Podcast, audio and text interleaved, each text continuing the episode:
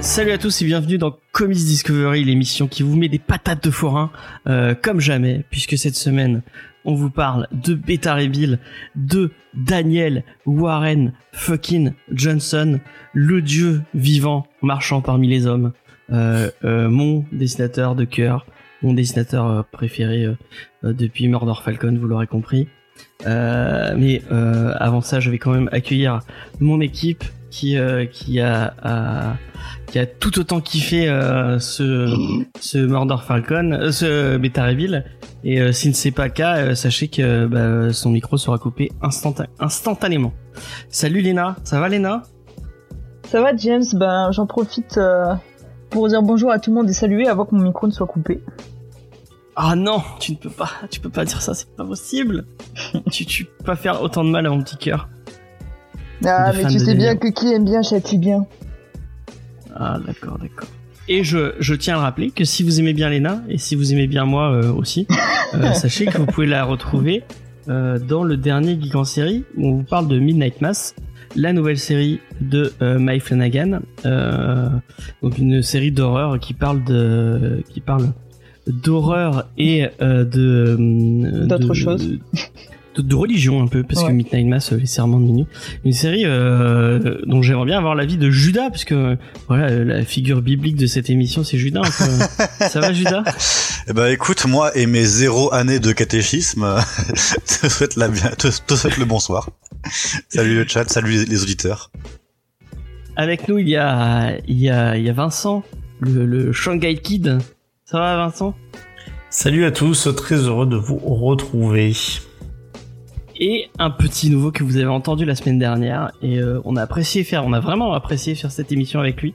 C'était un, réel bonheur. Donc on lui a proposé de rejoindre l'émission et de venir discuter toutes les semaines euh, enfin de temps en temps il va peut-être peu- pas être là toutes les semaines mais de venir discuter comics avec nous. C'est Spike du site Les Réfractaires Les réfractaires, comme tu dis, si bien.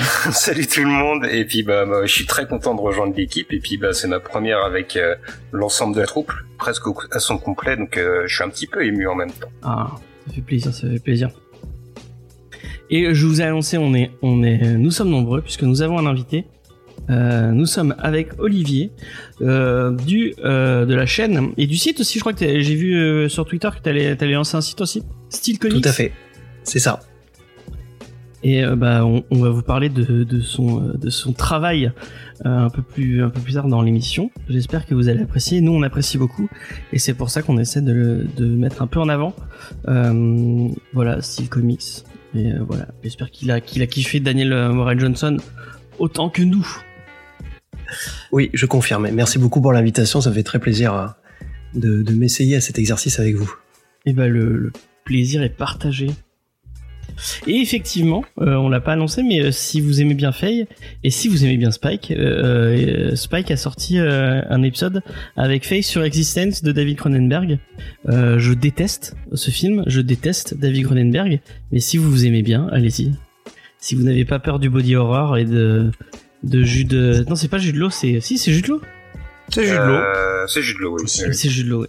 C'est jus de lave, euh, comme disait ma belle-mère, euh, qui, euh, qui, qui, qui, euh, qui se tripote, euh, qui tripote des trucs bizarres. euh, avec, euh, vraiment, pods. Ce, ce fi- ce fi- ouais, des pods. Ce film me filme, me filme envie de vomir. Je déteste le body horror. Même si vous aimez pas le film, Faye a fait plein de remarques super pertinentes. Je fais pas de la pub pour mon podcast, je dis juste que Faye a été une super invitée et que tout ce qu'elle a dit était frappé du saut de l'intelligence. Mais allez-y, allez-y, allez-vous, euh, allez, euh, allez voir ce que fait Spike parce que c'est très bien. Merci. Euh, bah voilà. On a fini l'émission. Non, c'est pas ça. on, va, on va passer au. On a- tu peux dire qu'on a fini la partie la plus importante de l'émission pour toi, si tu veux. Mais... Non, non, quand même pas. On va passer aux news.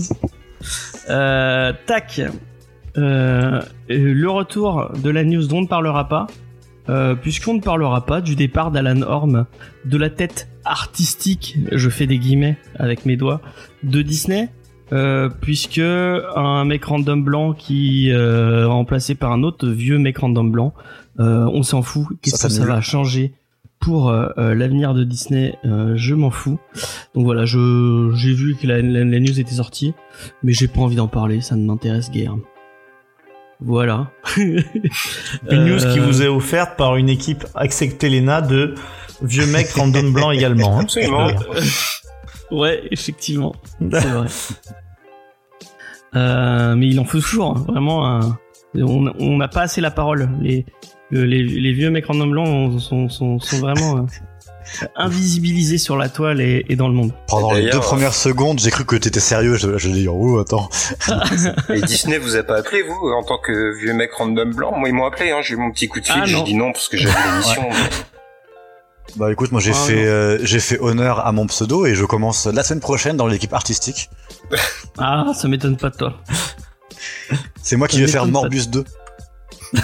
Ah, mais ça c'est chez Sony, ça c'est pas chez. Ah, Non, mais maintenant, racheté c'est des- racheté.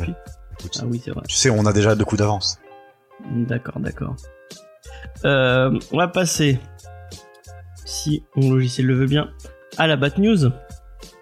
Cette semaine, Bat News que je trouve euh, plutôt cool, puisque c'est Urban. euh, qui a, Urban a, a balancé vraiment, elle nous a rincé de, de news en ce moment.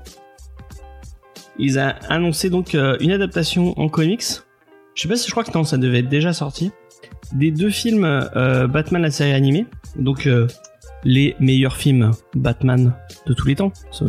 Il n'y a pas de, euh, je pense qu'il n'y a pas de, il n'y a pas de débat là-dessus. Quand est-ce qu'on loue un cinéma pour une soirée privée Oh, comme les ça, ça, Discovery avec diffusion des Bat- des films Batman, Batman, le fantôme masqué, c'est tellement mon enfance quoi, c'est tellement trop bien. Et donc il va y avoir en, en comics donc de Batman le fantôme masqué ou Batman le fantôme gris, je sais plus comment. Euh, Fantôme euh, masqué. Fantôme masqué, oui. Et euh, Batman Sub-Zero autour de autour de notre ami Mr Freeze. Moi je moi je trouve ça cool, même si bah, regardez les films. Si vous avez pas vu ces deux films qui sont merveilleux, qu'est-ce que t'en penses, Olivier Est-ce que c'est t'as grandi avec la, la série animée ou pas du tout? Alors j'ai malheureusement grandi beaucoup de temps avant en fait. Je suis d'une génération un peu avant. Je l'ai rattrapé euh, un peu sur le tard en fait la série animée parce que je, je, je m'intéressais plus au, à Bruce Timm en fait d'abord avant de m'intéresser à la série animée. Mais en fait je n'ai pas vu euh, Sub Zero. J'ai vu que euh, alors je sais plus si c'était le fantôme masqué ou le masque du fantôme, mais j'ai vu que le premier qui effectivement est assez bluffant en fait. Ouais, ils sont fous ces films, ils sont géniaux. Qui c'est qui, les- qui, c'est qui les aime euh, autour de la table euh, virtuelle? Moi j'aime beaucoup. euh. Sub-Zero et Hansa quand même un peu. hein. Oh bah ça reste Ouais, des, c'est vrai que des- Sub-Zero, il y a un peu moins- un des films d'animation du cœur Bon, hein, qui viennent de c'est- le masqué aussi. est tellement ouf que. Ouais, c'est génial, ouais. C'est génial. Tu les as vus, Léna, toi? Non, j'étais sûrement pas né, non? Ouais, tu vois, c'était, c'était- effectivement, c'est un peu. c'est un peu. euh, et, et elle, elle nous remet face à notre, à notre vieillesse. Mais regarde, Judas, je suis sûr qu'il les a vus, même s'il est tout aussi jeune que toi. Absolument pas. Je suis désolé. euh, Ah. Non, mais je, je vais pas te rappeler ma date de naissance non plus. On va laisser ça sous le tapis. Et bah, entre un épisode de, de, de Steven Universe et de, d'Adventure Time, tu peux te mater ça, tu verras. Ah non, non, Euh. j'ai le, nou- euh, j'ai, euh, j'ai le nouveau film Mon Petit Poney à mater. Ah oui, c'est vrai. Il y a Euh, même pas, il y a Je même te pas ferai la critique chat, de mes, de mes filles. Elles l'ont, elles l'ont, elles l'ont Ah vu. ouais Ok, d'accord. Ah. Je veux, je veux bien ça. Je te dirai ça. Moi, j'attends toujours mes critiques de. Enfin, bref. je, je règle mes, mes comptes en direct. Euh, bref. Euh, donc voilà, c'était ma bad news. Euh, j'espère que vous, que vous irez vous jeter sur ces deux BD. Euh, et j'espère que ce sera tout aussi bien que Mad Love, puisque si vous n'avez pas lu Mad Love de, bah, de Timm et de Paul Dini, allez-y, c'est très très bien.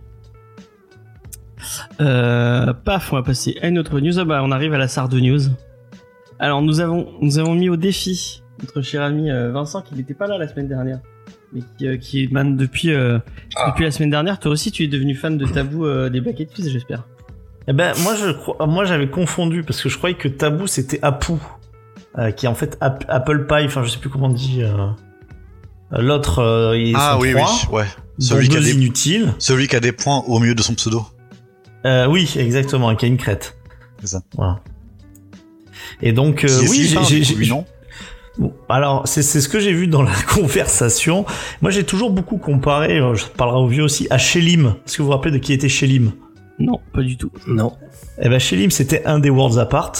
Et c'était Ah, celui qui était toujours coupé au montage. C'est-à-dire que il était toujours à l'extrême droite ou à l'extrême gauche et c'est celui qui avait le moins de plans sur, sur lui. Eh ben, Tabou des Black Eyed Peas, c'est un, un peu ça finalement. Mais est-ce que chez Lim, il a écrit des comics? Non, euh, pas que je sache. Mais euh, je- on pourra chercher. Effectivement. Effectivement. À chaque, euh, chaque épisode de son de Comedy Discovery, sa mascotte. Donc maintenant, chez Lim de, des Wars Apart, euh, avec, euh, avec plaisir, on devient des fans. Vas-y, je te laisse. euh, Alors, pour trouver effectivement un, lien entre les Black Eyed Peas et Sardou, euh, c'était difficile, mais j'ai réussi à trouver. Figurez-vous qu'il y a un concert improbable dans lequel il y a eu du Sardou et des Black Eyed Peas qui ont été repris à la fin. Alors, je vous parle pas d'un d'un bal, hein, euh, comme ça, mais d'un groupe célèbre qui a clôturé son concert avec une chanson de Sardou, puis une chanson des Black Eyed Peas ou une chanson des Black Eyed Peas et une chanson de Ah Sardou. ouais, drôle de mix. Mais qui a pu faire ça? Ah ouais. Eh ben, qui a fait ça? Qui a fait ça? Euh, Chaka Ponk Euh, c'est un groupe que si vous me connaissez bien, vous devez vous dire ça, ça doit pas être un groupe que Vincent aime bien. Alors, il y en a, il y du en a des masses. alors. Alors les Fatal Picard, j'aime Trio. beaucoup les Fatal Picard. C'est trio, bravo. Lana Ah. Ah ouais. Bravo, super fort. Effectivement, trio, on, on conclut un de leurs concerts, Alors, double reprise, apparemment.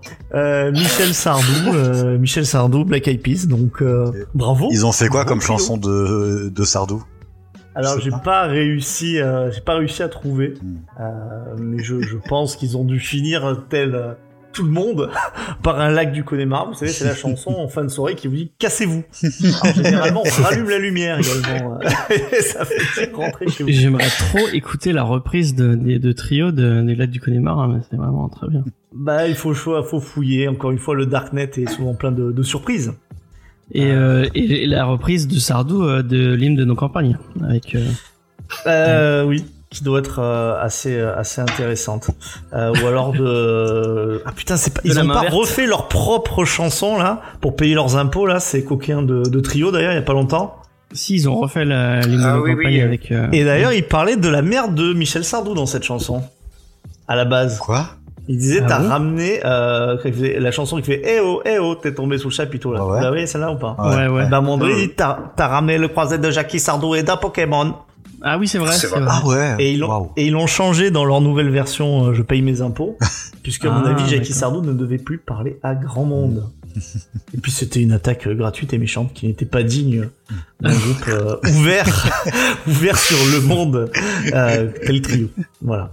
D'accord. Alors, je suis un peu, je suis un peu embêté parce que vous me donnez des défis Sardou. Moi, je suis content, mais ça fait quand même deux semaines que je trouve des news de Sardou qui ont un rapport avec les comics et que je peux pas les placer. Ah mais ça t'en fait pour la suite. Et ouais, mais le problème, c'est que j'ai pas infidèle, on va pas tout le temps avoir des trucs comme ça et Beta Bill non plus. Donc, Ah. euh, ça avait un rapport, ça avait un rapport, mais bon, tant pis. C'est comme Tant ça. pis. On, on, on, on sera triste et on, on y pensera ce soir en disant ah merde c'était quoi cette. Mais on cette va s- fabuleuse- dans euh, dans une semaine on sort euh, la la director cut de cette de cette de cette de cette, de cette émission avec Ouais. euh, la seconde Sardou News. D'accord. Donc rachetez le. DVD, euh, les couleurs euh, seront sur encore 50 plus noires. Sur Tipeee, vous avez la. Dans la Judas Director's Cut, ok. D'accord, il y, y- il y aura les, euh, les, les, les Sardou News coupés au montage, quoi. Release de Judas Cut. Ouais, release de Judas Cut. Ah bah là, elle va être très très cut. Hein. Mm, tu m'étonnes. Bon alors, est-ce que, est-ce que le défi est relevé? Le défi est relevé. Bravo, bravo à toi. On t'adoube, bien joué. C'est magnifique. Je pense que mon émission était gagnée. Ah, t'as pas mis la- t'as pas mis l'image de Sardou qu'on Ah, a si. envoyée Si si, je l'ai mis. Elle est là. Parce que figurez-vous que cet après-midi, chers auditeurs, on a déterré en fait une collection d'images de Sardou armées. Donc il n'y a pas que celle-là, il y en a plein d'autres. Apparemment, c'est un peu la grande passion de foutre des flingues dans les mains de Sardou. Et Spike disait, enfin je vais, je vais te laisser Spike ce que t'as dit parce que c'était vraiment trop marrant. Euh, à quel sujet? Je dis beaucoup de bêtises. Sur, sur Sardou, ce qui s'est passé sur la réunion de production. Ah oui, oui, j'imagine bien les mecs chez Salut les copains se réunir et se dire putain les cocos, qu'est-ce qu'on fait cette semaine? Bah si on mettait un flingue dans les mains de Sardou, il aurait l'air vachement cool. et euh, quand, tu prends ça et en plus euh, le petit poster avec Dev et sa moto euh, qui est offert avec le magazine, moi j'aurais foncé dessus, hein, franchement. euh. J'espère qu'ils seront retrouvables sur Vinted euh, pour, pour Alors, des. C'est ça, Olivier, tu as dit que t'étais un peu plus âgé que, que nous. Est-ce que toi, tu es euh, la génération Salut les copains, SLC Ou quand même Alors, je suis, je suis pas cette génération-là quand même, mais je redoutais un peu cette question. Mais, mais en fait, euh, j'ai, j'ai en revanche, mon enfance a beaucoup baigné dans Michel Sardou parce que mon père est fan de Michel Sardou. Et donc, euh, Ah. à chaque fois que j'écoute votre Sardou News, je me dis, ouais, quand même. euh, je vais aller euh, dans un podcast où ils sont pas très fans de Sardou, alors que moi, j'avoue que du coup, Alors- j'en ai écouté pas mal et que je connais un peu quand même. Alors Olivier, je vais dire juste un truc, je suis très sérieux, parce que je pense que les auditeurs commencent à le savoir. Mais euh, parce que des fois, j'envoie des trucs et James me dit « Non mais ça va, on n'est pas la seule émission de se foutre de la gueule Sardou. » Mais en fait, moi je suis hyper premier degré. Euh, et je, je le dis hein, sans aucune ironie, j'aime énormément ce que fait Michel Sardou. Alors après, il y a tout le personnage autour, c'est toujours marrant. Ouais, ça, Euh, parce que c'est un personnage, mais les, euh, les chansons de Michel Sardou, je me les écoute sans aucune ironie, euh, euh, très euh, très régulièrement. Oui, oui, on peut le dire, on peut le dire. Mais Donc, grâce euh, à tes, à tes Sardou News, on s'attache à lui en plus au fur et à mesure. Tu vois, toutes les semaines on découvre une nouvelle facette, c'est ça qui est bien. Et puis si tu t'attaches pas à lui, tire dessus quoi. Et du coup, Olivier, c'est quoi ta, ta chanson de Sardou préférée? Oh, c'est une, une bonne, une bonne question. Euh, Bah, tu peux y réfléchir Je crois euh, jusqu'à l'interview.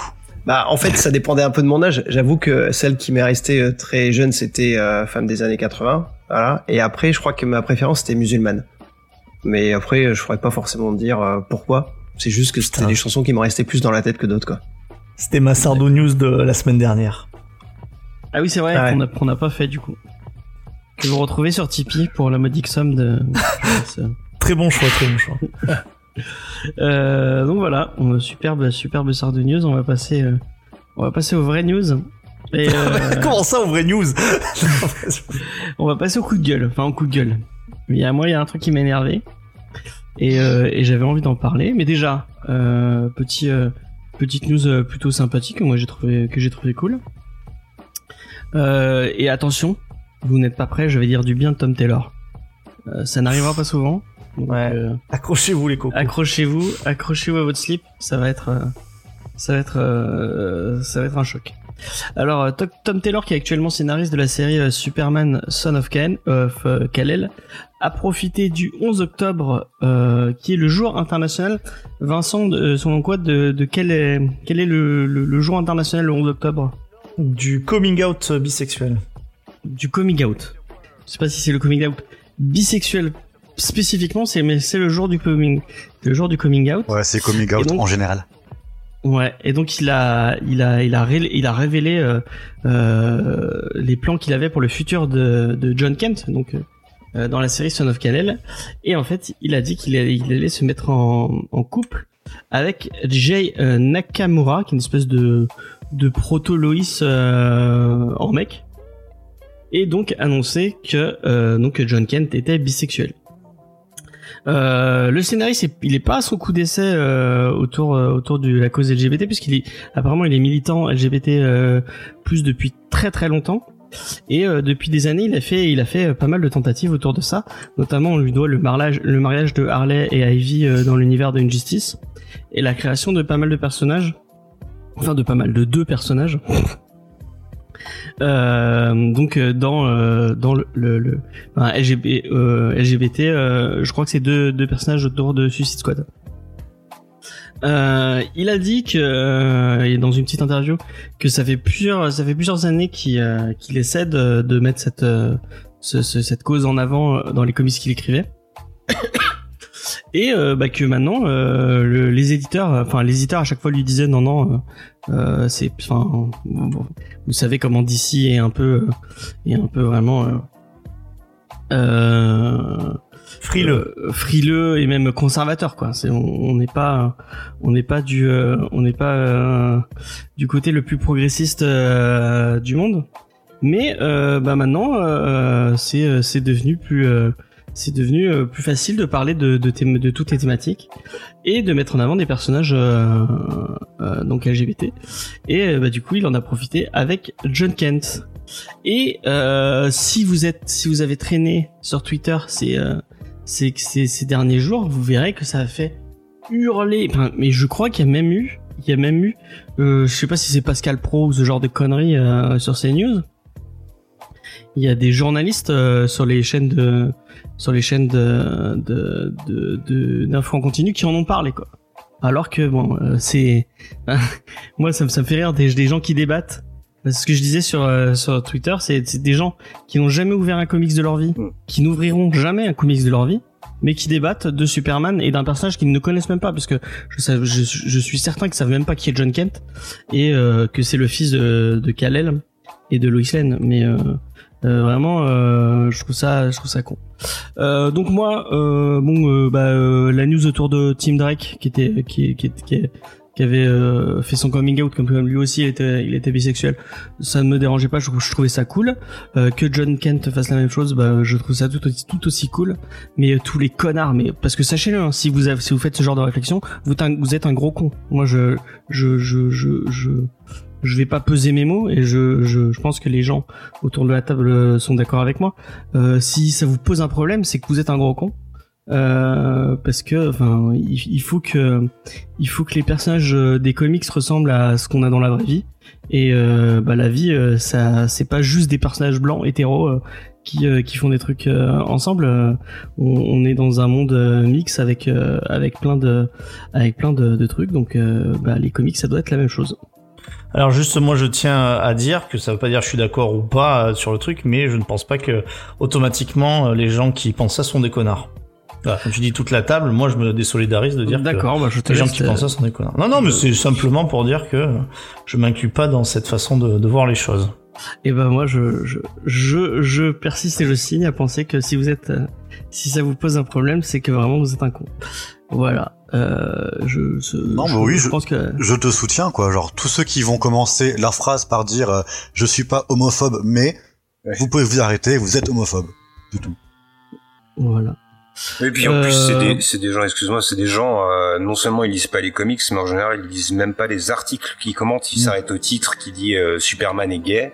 Et euh, derrière, c'est un, c'est un déferlement de haine dans les commentaires. Pas tous, c'est vrai que t'as raison.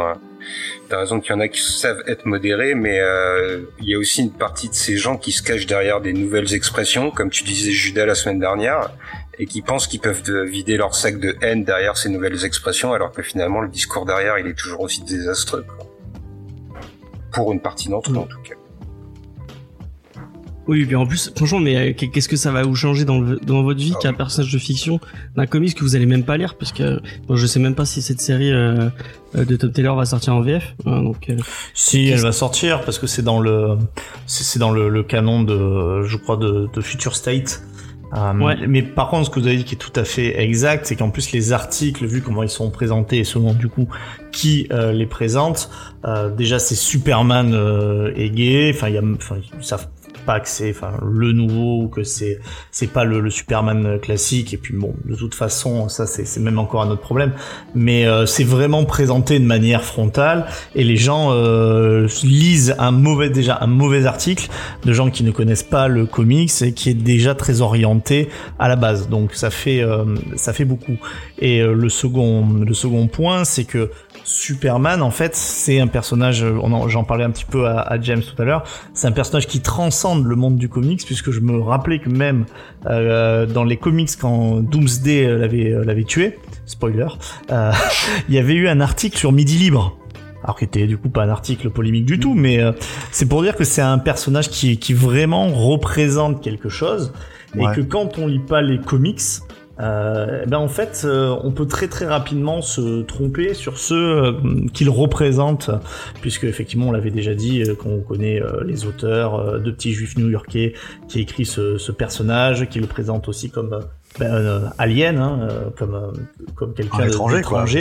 c'est euh, les, les gens qui lisent le comics connaissent cet aspect du personnage. C'est un peu comme Captain America. hein. Beaucoup de gens qui le connaissent pas, on a une vision euh, qui est qui est euh, qui est pas du tout la la bonne. Ouais, Et euh, il faut jamais, je trouve qu'il faut jamais tellement s'inquiéter. Euh, vous, je sais que c'est un peu votre monde, vous avez un peu plus l'habitude, mais euh, des gens sur Twitter, tout simplement parce que c'est des gens qui sont très, euh, qui sont très bruyants. Euh, et j'espère que euh, c'est pas parce qu'ils sont bruyants, du coup ils prennent de la place, mais ils sont très très très minoritaires. Espérons.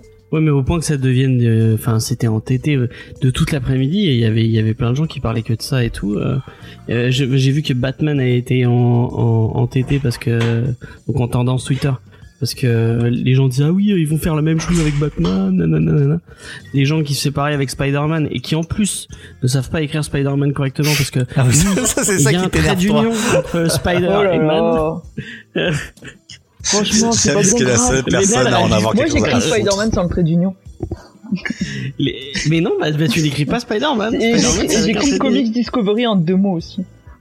Évidemment, est-ce que c'est pas encore plus grave que les mecs qui râlent sur le la sexualité de John Kent C'est pas les mecs qui mettent pas le trait d'union à Spider-Man, quoi. Ah, bah, vraiment, vous êtes des connards.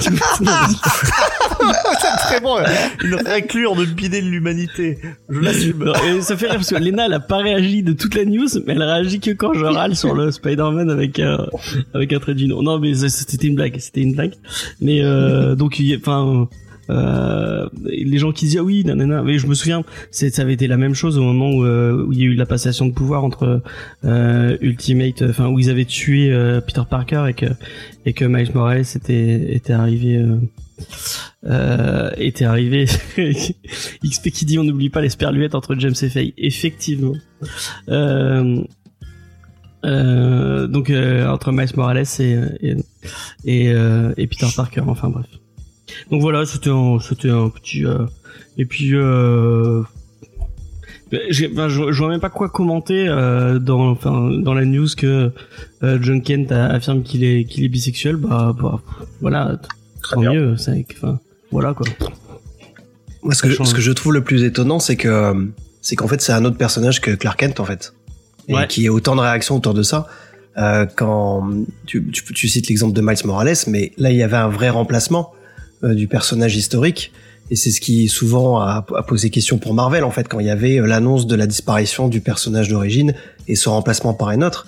Mais là, en l'occurrence, c'est juste un autre personnage, euh, au même titre que l'était euh, euh, que les Batwoman, par exemple euh, et pour lequel il y avait eu moins de, enfin, même s'il y avait quand même un peu d'histoire, mais ça n'avait pas créé plus de questions que ça à l'époque, parce que c'était un personnage différent. Donc, c'est vrai qu'on a l'impression que le fait qu'il s'appelle Superman crée une confusion et que du coup les gens rebondissent là-dessus, mais en vérité, ça n'a absolument aucun intérêt euh, comme news. Donc, euh, ce qui est un peu dommage, je trouve aussi, c'est que effectivement, comme vous le disiez, moi j'ai vu l'info ce matin euh, sur sur France Info, et euh, et en, fait, on se demande euh, quand est-ce qu'on parle de comics, à part pour ce genre de sujet en fait. Et c'est ça qui est un petit peu dommage, je trouve.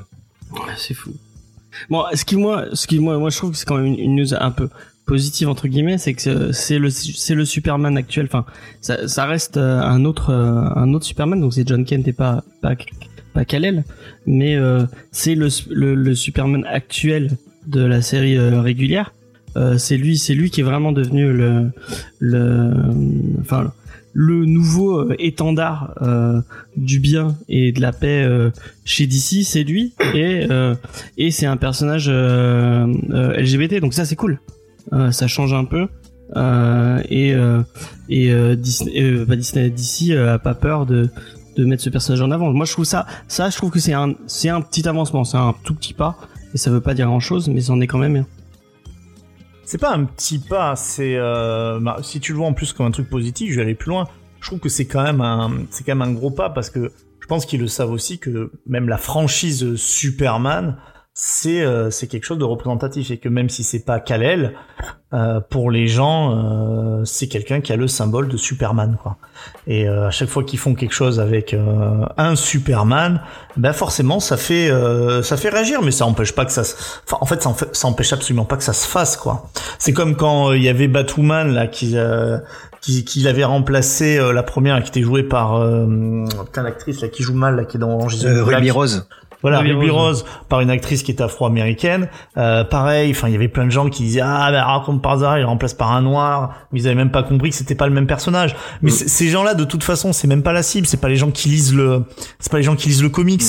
Donc euh, qui qui râlent dans leur coin, euh, oui ils font du bruit parce que il y a aussi ce qu'on appelle le biais cognitif et ça on y est tous plus ou moins sensibles et que pour des gens qui sont sans cesse euh, en lutte contre euh, ça, euh, bon bah là ils voient euh, ah regardez encore une fois une abomination euh, ils sont en train de transformer Superman euh, en gay. Voilà. Et donc ils vont pas chercher plus loin. L'article étant lui-même on va dire orienté euh, via ce même biais cognitif euh, tout, tout, tout se tout se répond mais c'est le genre de truc qu'il faut vraiment largement ignorer et puis pas rentrer dans enfin pour moi en tout cas pas rentrer dans ce jeu là Il y a pas tellement qui dit ils font du bruit sur Twitter. Il y a, ils sont, ils- ça, je trouve qu'il y a, il y a pas que ça quand même. hein. C'est quand même, euh, un, un- enfin, Un petit ça- phénomène.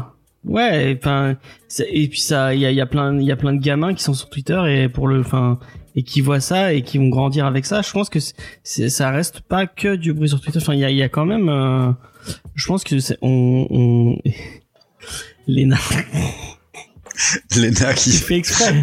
Tu le fais exprès. Mais Bon, pourquoi est-ce que tu lis le chat et t'es pas concentré sur ce que tu dis? Mais parce que j'arrive, mais je- moi j'anime une émission, faut que je lise le chat, il faut que je fasse les autres en Enfin bref, voilà, vous, c'est, c'est- on va pas, on va pas continuer Oui, parce à que c'est un truc qui, euh, c'est, enfin, c'est un fait qui en dit plus sur le contexte politique act- euh, actuel aux US et en France, plus que sur le monde du comics au final. Effectivement. Et Et, puis- puis, on a, vous, vous connaissez, ah, vas-y, vas-y. Pour euh, rééquilibrer la balance, c'est vrai qu'il y a une partie des gens qui se sont exprimés, qui ont des discours un peu haineux, mais euh, je sais pas pour vous, mais moi, dans mon cercle de lecteurs de comics, bah, dont vous faites, dont vous faites partie, c'est une nouvelle qui a été accueillie plutôt bien, et les gens se sont indignés face au discours de haine. Donc, j'ai l'impression quand même que les lecteurs de comics, eux, sont prêts à défendre cet axe euh, du récit. quoi. Ah, moi aussi, parce que je, je, je, je supprimais tous les gens qui avaient des annonces négatives automatiquement, donc, euh, Yes, ça. Je Non, mais il faut voir sur les ventes. C'est c'est toujours pareil. euh, bon, il y aura pas ça a marché, vous dites que c'est une industrie et vous avez souvent raison de le rappeler. Euh, si d'un coup les ventes chutent euh, sur euh, sur ce personnage machin, alors là on pourra on pourra s'inquiéter, je pense. Mm. Mais euh, je suis sûr que ça n'aura pas lieu d'être. De toute façon, on le lira même pas. On sait très bien que Tom Taylor sait pas écrire et que ça sera nul. hein, Donc, oui, c'est ça aussi le problème. Donc voilà, et c'était gratuit, pauvre, pauvre Tom Taylor. Qui, je suis dégoûté, il est sur Nightwing en, en ce moment. euh, et apparemment, la série est bien selon Yanda. Donc, euh, bref. Euh, D'ailleurs, euh, bon, j'en profite. Si vous aimez bien les news d'ici et euh, qu'il y a un petit éditorial, vous aimez bien, sachez que Yan- Yanda de la, la chaîne YouTube Yanda Comics, il parlait beaucoup d'ici et qui est très fan de Nightwing aussi, il a sorti un, un newsletter, enfin un Substack. Je, crois que c'est la même chose en fait. Euh, c'est une newsletter que vous recevez tous les mardis où il vous donne euh, bah, hum, les, les news euh, récentes du euh, autour de DC et un petit éditorial et avec les sorties à suivre.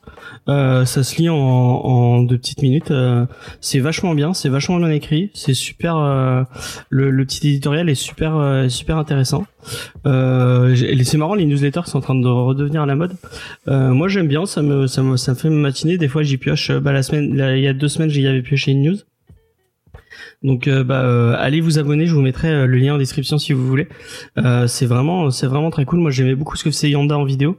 Apparemment il a plus beaucoup le temps de faire des vidéos, mais ça bah ça ça vous fait une petite piqûre de rappel de news d'ici. C'est vachement intéressant et c'est cool d'avoir un petit d'avoir un petit truc voilà. Ouais, t'es pas. Ouais, bon, non, bref, c'est pas grave. Euh, on va Non, tu passer pourras l'enlever, t'inquiète. à la deuxième news.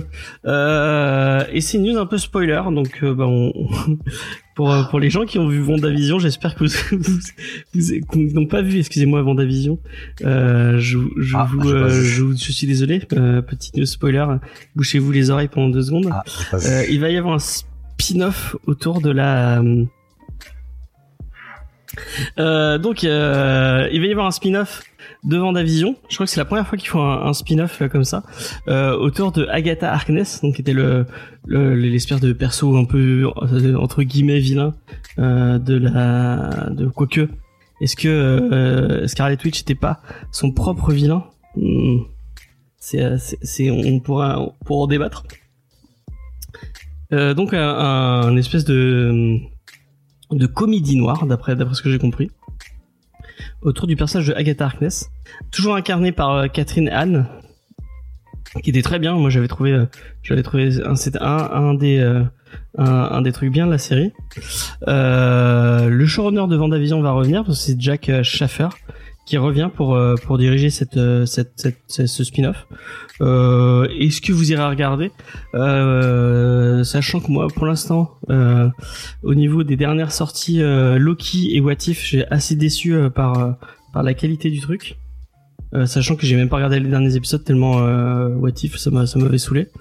Euh, Vendavision au final j'étais un peu après j'ai peut-être peut-être on va se poser cette question. Est-ce que euh, les gens qui ont été beaucoup déçus par Vendavision ils étaient pas déçus par leur propre questionnement sur la série et sur ce que euh, ils en attendaient trop? Moi je, je, je, je me le demande.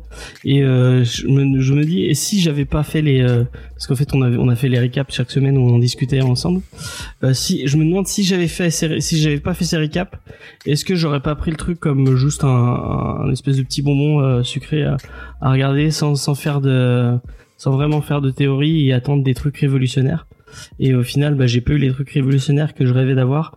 Et euh, bah, est-ce que c'est pas moi qui me suis tout seul euh, monté la tête euh, euh, et je sais notamment que bah, je crois que Vincent tu l'as regardé en, en à côté sans coup Oui, j'ai même non non, j'ai fait quelques émissions avec vous. Euh, je pense que tu as répondu. Je vais faire court. Je pense que tu as répondu à ta question. Euh, quand je vous écoutais, vous aviez des théories de malade pour en fait euh, une série quoi qui est qui potentiellement euh, se couper d'une grande partie du public du MCU, enfin cinéma. Et vous attendiez des trucs de malade et euh, moi qui n'avais pas d'attente, j'ai trouvé ça, euh, j'ai trouvé ça oui très sympa, tout à fait. Mais souvent c'est ça, c'est-à-dire qu'avec Faye en plus d'être très bon pour des théories, alors souvent le problème c'est que les théories sont plus intéressantes que euh, ouais ce qui a été proposé. Enfin plus intéressant, je sais pas, c'est compliqué, mais en tout cas plus ambitieux quoi. Il y a que, c'est marrant, il y a que Watchmen qui, qui a pas réussi à. On, on avait des théories, on avait plein de théories et on s'est fait, on s'est fait porter par le truc et et, euh, et on on n'a pas été déçus parce que la- parce qu'il y avait le, il y avait Damon Lindelof euh, euh, derrière euh, derrière le show et que que voilà quoi. Après, ce que Euh, je trouve Olivier, un peu tu- dommage, c'est que ouais, c'est justement, c'est que c'est- j'ai l'impression que c'est un peu aussi la stratégie de Marvel qui qui leur revient un peu dans la gueule, parce que cette cette notion de euh, de, de faire croire à des théories, de donner des indices, de mettre des Easter eggs, etc. Euh, qui permet de faire parler du film bien en amont, de faire, euh, de faire en gros la- le travail du marketing pendant des mois. C'est vrai que contre Vendavision, ça c'est, euh, ça a été un peu problématique. Alors moi, moi j'ai beaucoup aimé la série, mais pour ce qu'elle était, je suis pas très euh, théorie et spéculation parce que de toute façon, euh, au pire, je devine ce qui se passe et, et ça me pose problème. Et au mieux, ben de toute façon, je suis en, en décalage avec ce qui va arriver. Donc, mais mais c'est vrai que je trouve que c'est un peu le, le problème sur toutes les tous les produits Marvel maintenant. Cette spéculation et, et avant même que le film sorte, on l'a sur Spider-Man, euh, le prochain Spider-Man, sur le Ouais. prochain Doctor Strange.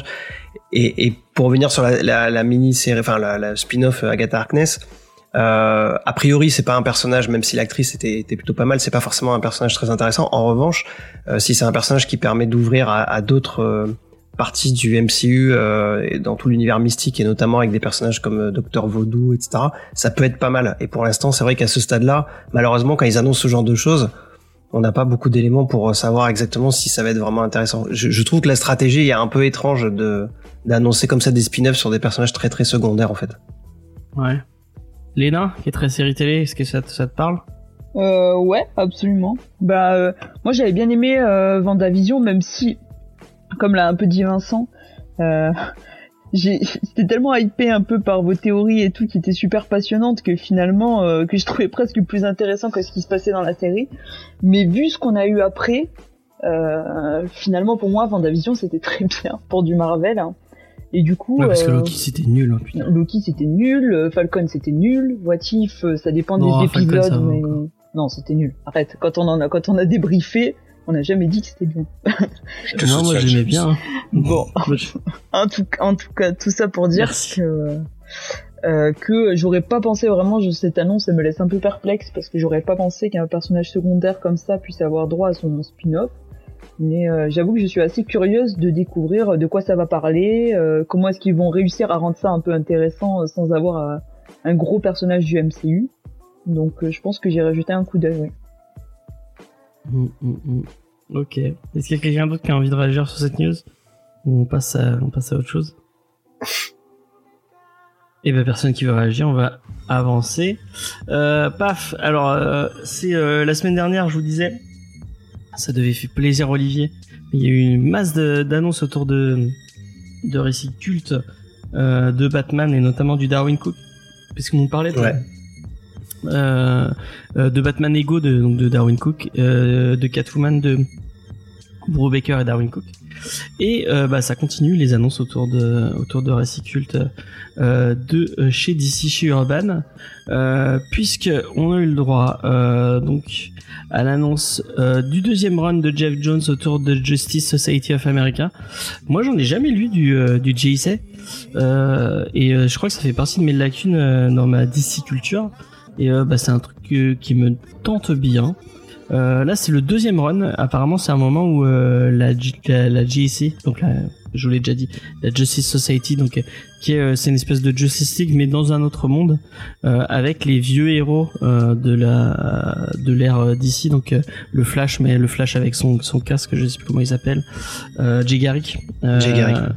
Euh, euh, le Green Lantern, c'est Alan Scott, c'est pas, euh, c'est, ce n'est pas Al Jordan et, et, et consort.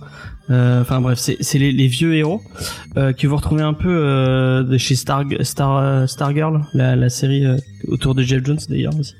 Donc moi j'aime beaucoup Jeff Jones, même si apparemment on va en dire du mal la semaine prochaine, n'est-ce pas, n'est-ce pas Vincent? Vincent qui ne réagit plus. On l'a perdu. On a, on a perdu gauchiste. Enfin, bon, c'est pas grave. Euh, donc la, la semaine, euh, la semaine prochaine, on parle de Free Joker et apparemment, euh, c'est, c'est, c'est pas fou. Euh, donc euh, Olivier, t'as déjà lu du JSR Alors en fait, j'ai tout lu. Je suis un énorme fan de, Ah. du run de Geoff Jones et euh, j'ai- j'avais déjà tout acheté en trade, en single. J'ai tout racheté en omnibus et je peux que recommander cette série. Mais par contre, euh, moi, c'est une série qui m'a fait, euh, qui m'a vraiment donné envie de découvrir l'univers de DC. Mais Ouais. je pense que c'est aussi une série qui est peut-être très en décalage pour euh, les lecteurs euh, qui lisent que du Batman euh, aujourd'hui ou du Batman un peu moderne.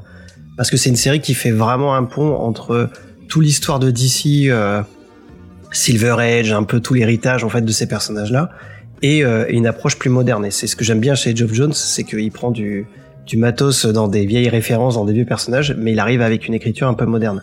Donc ça peut, ça peut décontenancer un peu. Et, et moi, je vous recommande, euh, pour ceux qui veulent tester, vraiment de, de se donner le temps, de donner le temps un peu à la série, parce qu'au début, c'est pas Geoff Jones qui écrit. Il y a James Robinson et David Goyer, euh, euh, l'illustre scénariste de Blade 3, enfin, réaliste, scénariste et réalisateur. Et ça s'améliore vraiment avec l'arrivée de Geoff Jones, et c'est surtout que c'est, je trouve, une façon de vraiment découvrir la richesse de l'univers de DC, au-delà de Superman, au-delà de Batman, parce que oui, ça se passe, pour le coup, la série, elle se passe pas dans un univers alternatif, elle se passe vraiment dans l'univers euh, DC actuel. Et, Ouais. euh, et donc, il y a- et les- artistiquement, c'est c'est pas le truc le plus réussi. Bon, il n'y a pas des dessinateurs extrêmement connus dessus, mais par contre, scénaristiquement, il y a énormément de personnages, on s'attache à beaucoup, les arcs sont vraiment bien, mais il faut accepter le fait que c'est un DC un peu, euh, un peu barré des fois, quoi. Si on a kiffé des trucs un peu plus dans le genre New Frontier ou ce genre de choses, euh, ça, ça passe. euh, Ah oui, oui, oui. Ça n'a pas le côté rétro de New Frontier parce que c'est pas un comics d'époque. Euh, En revanche, euh, effectivement, ça, ça, ça va puiser dans tout ça. Il y a des arcs sur, par exemple, toute l'histoire de Hawkman. euh, il y a des, des, D'accord. des bad guys qui reviennent d'il y a, d'il y a 30-40 ans. Mais c'est surtout, euh, moi, ce que j'ai trouvé vraiment intéressant, c'est la façon dont il travaille la notion de l'héritage, c'est-à-dire de personnages bah, comme Jay Garrick, par exemple, que, tu- que tu citais, mais aussi plein d'autres personnages euh, un peu anciens de DC, et comment il va essayer de- d'amener euh, des personnages plus modernes. Et par exemple, il y a un de mes personnages d'ici préférés qui est Mister Terrific. Il vient de Ouais. cet arc-là. Et c'est un personnage qui est, qui est vraiment génial dans la GSC et qui prend du poids au fur et à mesure. Et voilà, donc il y a Stargirl aussi, et était vraiment un personnage intéressant. Donc moi j'ai vraiment beaucoup aimé, j'ai lu jusqu'à jusqu'à qu'il parte de la série après euh, un arc qui est vraiment qui est vraiment bien. Donc euh, ouais, je peux que recommander. Ouais. Ok. Et ben moi ça me donne envie en tout cas. Et ben si vous si, si vous avez envie, et ben sachez que ça sort en février euh, chez Urban. Euh, donc il y avait pas y avait pas que ça d'annoncer, il y a aussi un truc qui s'appelle Tale of Demon, qui est un bouquin d'anthologie qui va réunir les premières apparitions de Ra's al Ghul euh, dans le run de Denis O'Neill et de Neil Adams. Donc de, Batman, vous allez avoir plein de petites histoires autour de donc de du côté Ra's al Ghul, Talia al Ghul, tout ça, qui euh, qui sera rassemblé dans un bouquin qui s'appelle Tale of Demon. Euh, donc voilà, autour de Ra's al Ghul, si vous aimez bien Ra's al Ghul, allez-y. Et un autre truc, une troisième, euh, une troisième annonce, moi qui me fait plutôt plaisir. Je sais pas si je m'y lancerai parce que je sais pas si j'aurai le, budget, mais ça pourrait être sympa d'en parler. C'est une nouvelle collection que, va sortir Urban autour de Batman, parce que forcément tout ce qu'ils font, finalement, je suis désolé, ça tourne, un peu autour de Batman. Euh, quoique, bah, JSC, ça tourne pas autour de Batman, donc je me contredis dans ma propre news. Euh, c'est un peu à l'image des intégrales de Panini, vous savez, par année, où euh, bah, vous avez les X-Men de temps à temps, les tanana, ce genre de trucs qui sont à, à 35 euros. Ce sont des bouquins qui sont, pas mal si vous aimez bien ce côté euh, comics patrimoine et, et re- relire les vieux, les vieux, les vieux récits. Et donc, euh, euh, Urban lance un truc qui s'appelle Batman Chronicle, euh, qui va être dans le même dans le même esprit, où en fait ce sera une année. vous aurez tout le tous les, trucs marquants de Batman autour d'une année spécifique. Et apparemment, ils vont peut-être pas se contenter à Batman et peut-être faire du genre Superman Chronicle, Green Lantern Chronicle, ce genre de choses. Et donc le premier va arriver en février. Euh, ce sera un bouquin de 404 pages, donc euh, vraiment un, un- beau petit pavé pour 35 euros. Euh, et ce sera l'année 87. Euh, donc euh, apparemment euh, l'année 87 c'est euh, juste après euh, 86. juste après First, euh, oui juste après 86 effectivement. Mais euh, plutôt euh, juste après euh, juste après Batman Year One. Donc vous aurez ce qui ce qui ce qui ce qui suit à Batman Year One. Et je crois qu'il y a même il va y avoir l'épis- l'épisode où supposément Damien a été conçu parce que il y avait le- le- l'espèce de, de petite relation avec Talia al Ghul tout ça tout ça. Est-ce qu'on voilà, verra aussi un Bat non, bah non, parce que c'est des comics de 87, donc à mon avis. euh, Ouais, ça a fait un tollé en 2020, ça peut pas avoir été ok à l'époque. Et non, et non. donc voilà, moi je trouve ça plutôt cool là, si vous aimez bien les trucs un peu oldie. Et puis c'est sympa que que que que bah, Urban fasse un peu de, pat, de, enfin, de patrimoine entre guillemets parce que c'en est pas vraiment. Mais euh, voilà, je sais pas si ça vendra vraiment, mais euh, voilà. Est-ce que ça c'est un truc euh, qui, qui vous tenterait supposément? Bon, pourquoi pas, pour se replonger dans l'histoire, avoir plus de repères, ouais, euh, c'est une époque qui m'intéresse. Le, le- surtout celui de la JSA, moi aussi j'en ai lu quelques-uns et j'aime bien ces, ces personnages, donc euh, je trouve le, le prix plutôt accessible en plus, donc euh, ouais, moi je me laisserais peut-être tenter pour, euh, pour replonger dedans. D'accord. Lena, ça, te- ça te parle Pas du tout. non? Euh, oui, ouais, non, ça peut être sympa, écoute. euh, je, je regarderai ça. D'accord. Je dois dire. Euh, En fait, je, je crois que la période est pas trop mal. Enfin, 87, je crois que ça en...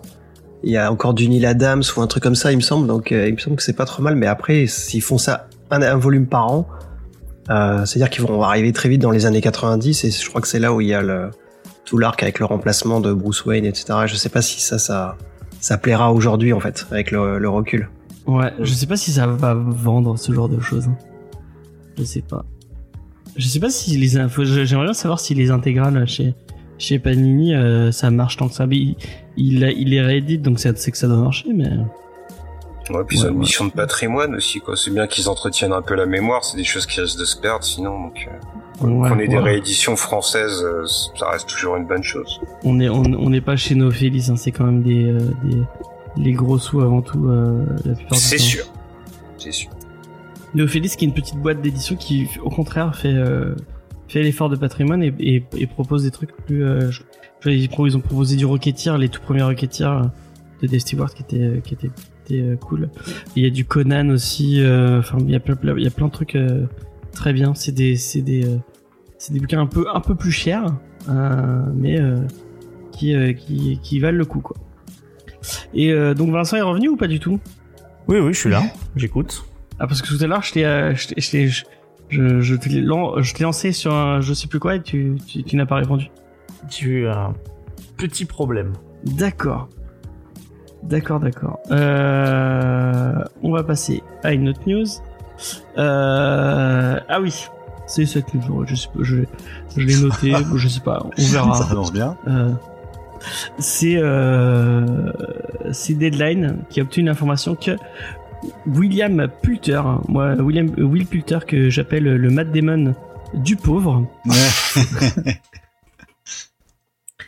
Euh, si vous vous souvenez de Narnia 2, c'est le, le, le, le petit gamin insupportable. Oh dans- merde, lui, ouais. dans Narnia. dans Narnia 2. Euh, donc euh, apparemment il va jouer Adam Warlock euh, dans Les Gardiens 3 euh, de, euh, de James Gunn. Euh, Adam Warlock a un personnage très très important, c'est un, mais surtout dans le dans le run de, de Jim Starlin et, et, et de, de- autour de Thanos, puisque je crois que c'est pas l'incarnation d'une des pierres à, un- moment où il n'y a, pas un, un dans, dans le genre qu'il est la pierre de l'esprit ou qu'il vit dans la pierre de l'esprit ou il y a un truc comme ça. Enfin, bref. Euh, ouais, il me semble qu'il y a quelque chose comme ça, ouais. Euh, Euh, Tu disais le, enfin l'opposé de, de Thanos, c'est en fait c'est pas lui. non, C'est alors ça. un personnage qui est un peu oublié. C'est euh, Star Fox. Pas- ouais, c'est vrai, c'est ça, Star Fox. euh, C'est pas son en fait, frère. c'est son demi-frère, ouais, je Ouais, crois. c'est ça, ouais. Et donc en fait c'est Eros et, et Thanatos en fait euh, sur le truc. Son frère, c'est un renard. Ah. Non, mais c'est Mais- pas. C'est pas celui de Nintendo, c'est. un- C'est pas le même, mais c'est- bien Star Fox le nom, hein, vous me confirmez Ouais, oui, c'est Star Ouais, Fox, je- ouais. Ouais, je Mm. Ouais, pense c'est bien ça, ouais. Mais euh, Ça, c'est un personnage qui a vraiment euh, enfin, plus de tellement de de, de, de suite après les, les runs de Jim Starlin, toi. hein. Ouais, ouais, effectivement. Mais du coup, euh, Adam Warlock, au contraire, euh, je sais pas si, si on, on le voit trop dans les. euh, euh, j'ai- j'ai pas- j'ai j'ai pas trop de souvenirs de, de le voir chez chez Marvel. En fait, il est, il est pas mal dans le, dans le- il est revenu dans les Gardiens de la Galaxie. En fait, c'est un personnage qui a été, qui est, Ah oui, c'est vrai. Jim Starlin a tué dans les, je dirais les années 80, un truc comme ça, dans un annuel des Avengers. Et après, il est revenu euh, dans la, le, la première retour des Gardiens de la Galaxie, qui a, qui a- dont le premier film euh, s'est un peu inspiré. Euh, c'est un personnage qui revient. Et, et après, je, je sais plus si Donny Cates l'a gardé. Il me semble que si, en fait, dans le run de Donny Cates, on le voit encore un petit peu. Mais voilà, c'est un personnage qui est revenu à, à ce moment-là, qui est, qui est plutôt pas inintéressant. En fait, il y a tout un arc avec lui et une espèce de jumeau maléfique, enfin pas jumeau maléfique, mais une version maléfique de lui-même aussi qui apparaît, qui est, qui est plutôt Ouais. pas mal aussi. Il n'y en a Il pas est souvent deux. avec le surfeur aussi, non? Ouais. C'est un héros qu'on retrouve régulièrement avec le surfeur. Il a pas deux, deux- il y a, pas- il y a pas une version fille de lui et euh, une version maléfique de lui? Enfin voilà, bref, c'est. c'est- Il y, a, il y a une version maléfique et en fait, c'est pas, euh, c'est pas une version fille de lui, mais en fait, c'est une espèce de, Euh, en fait, à l'époque, voilà, c'était une espèce de, de deux êtres génétiques euh, créés pour être euh, complémentaires, je crois, quelque chose comme ça.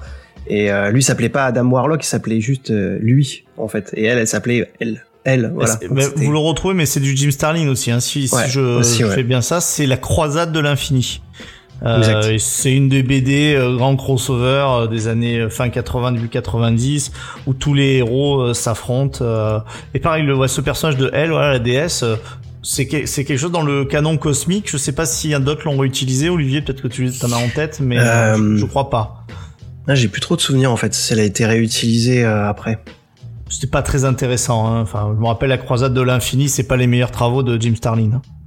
D'accord. Non, c'était pas, c'était pas extraordinaire. Après, il a, il a, il est revenu souvent sur le personnage. C'est un peu comme, euh, enfin, ce personnage comme euh, qu'il a créé, mais euh, dans le run, euh, le premier run des Gardiens de la Galaxie, le personnage est un peu plus intéressant d'Adam Warlock. C'est euh, euh, Dan Amnett, je crois, et j'ai oublié le, son binôme qui écrivent. Pardon? Ouais, exactement. Pardon. Ouais, et je trouve qu'ils ont, ils ont, c'est eux qui ont un peu introduit le, le ton un peu déconne des Gardiens de la Galaxie avec l'équipe qu'on connaît un peu, et justement ils utilisent le personnage de façon intéressante, et je suis un peu curieux de savoir ce que le, le casting va donner, parce que à l'époque, il parlait de plutôt de Matthew McConaughey, un truc comme ça, pour euh, pour jouer le Adam Warlock, parce que c'est un personnage plutôt euh, euh, plutôt sérieux, plutôt imposant, etc. Donc là, avoir pris Will Poulter, c'est un c'est un casting assez étrange. Et en plus, il a été un peu teasé parce qu'à la fin de, à la fin de Gardiens 2, on avait cette espèce de cocon euh, Ouais. euh, par le je, je me souviens plus de cette race extraterrestre qui sont tout en qui sont tout en doré là. C'est pas genre les parfaits Et, ou un truc comme ça, non? Ouais, il y a un délire dans le genre, euh, je Mm. sais plus. Et donc elle crée euh, Adam et donc euh, à mon avis ça va être un espèce ça va être une espèce de méchant euh, contre eux. euh, Enfin bref, je sais pas comment comment comment va James Gunn va tourner ça mais euh, ouais.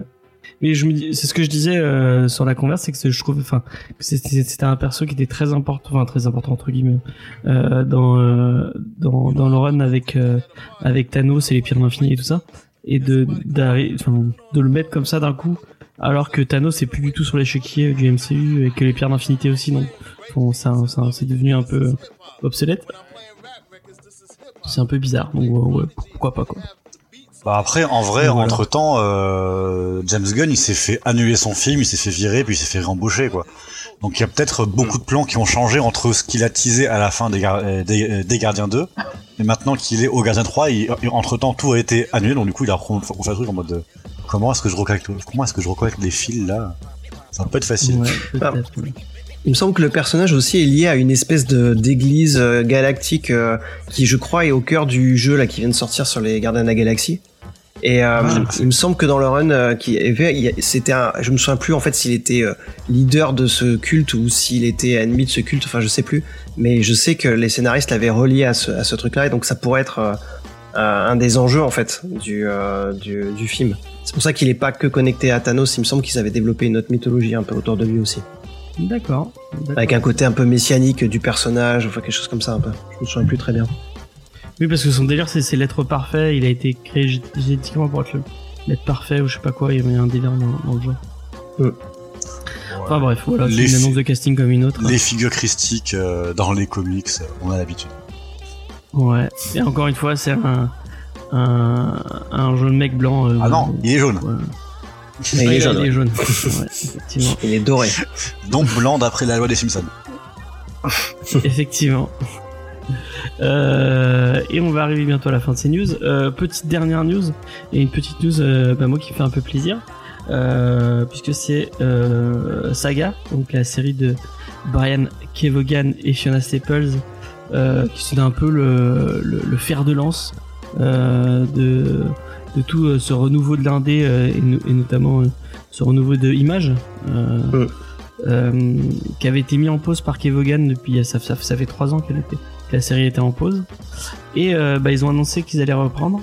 Euh, bah, moi ça me fait plaisir. C'est une série que je j'aime bien. Il faudrait qu'on fasse un jour dans l'émission. On l'a jamais fait. Euh, mais si vous avez l'occasion et si vous aimez bien la bonne SF et, les récits de Kevogan et si vous êtes quelqu'un que vous aimez les récits de, Kevogan allez-y. En plus Fiona Staples c'est plutôt joli. Je sais pas si t'as un, un avis dessus Olivier truc un, un vrai attrait avec le, Alors, le Moi, c'est une série que, que j'adore. Et en fait, euh, ce qui est paradoxal, c'est que euh, j'ai mis du temps avant d'y aller à cause du dessin de Fiona Staples, en fait. Au Ah début, ouais j'avais l'impression que c'était euh, très rushé, pas très chiadé, etc.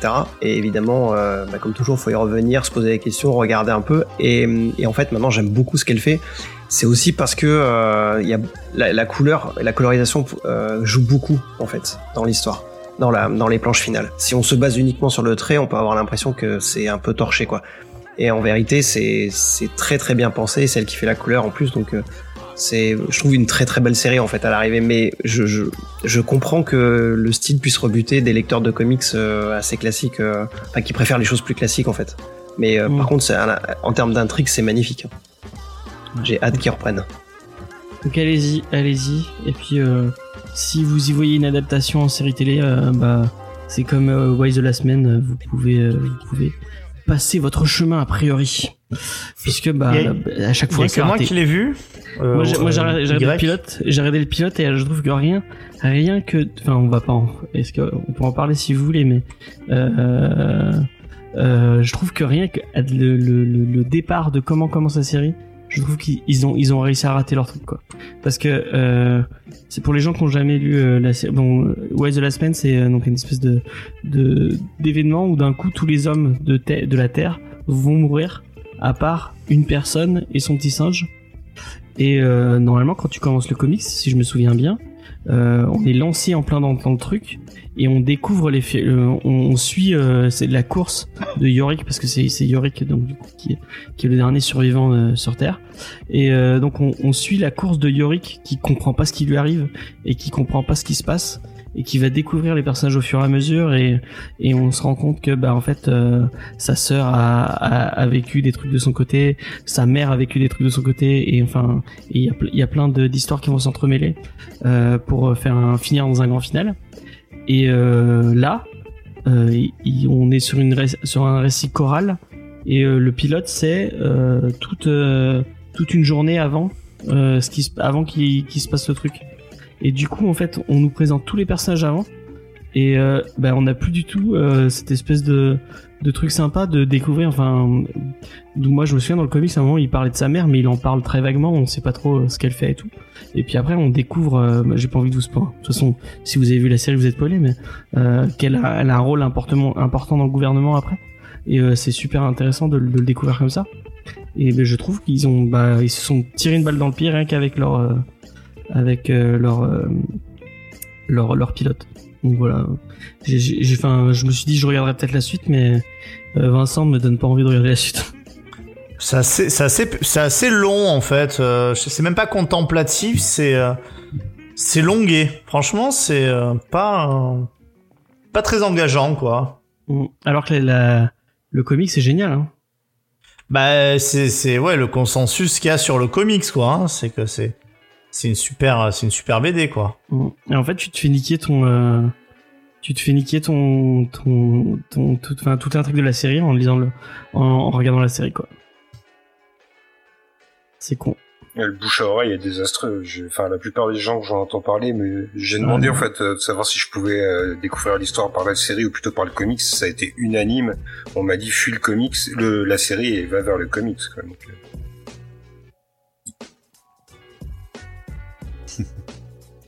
Et puis même, je trouve que c'est bizarre comme euh, de faire, de lancer ça en 2021. Leur, le, les, les pubs et les campagnes, je trouve qu'elles sont assez, ça vient vrai. C'est pas, je trouve ça, ça va pas parler forcément au public euh, d'aujourd'hui, j'ai l'impression. Puis genre après ça, le bureau marketing a dû le penser en mode, un oui, une série que avec des meufs, euh, vachement féministes, ah c'est l'air du temps, mais en fait non pas du tout quoi.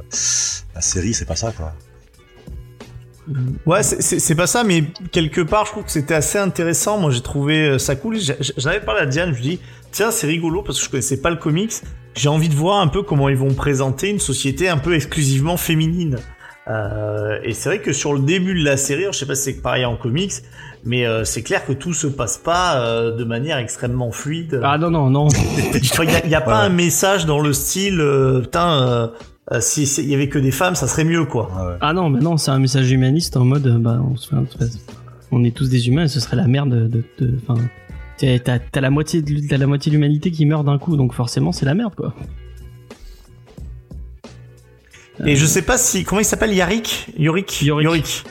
Si il est aussi euh, parce que là avec sa, sa meuf là qui qui la plus ou moins larguée putain mais il est il est insupportable quoi. C'est euh, c'est vraiment une serpillère. Il, il est aussi ça- serpillère ça dans le comics.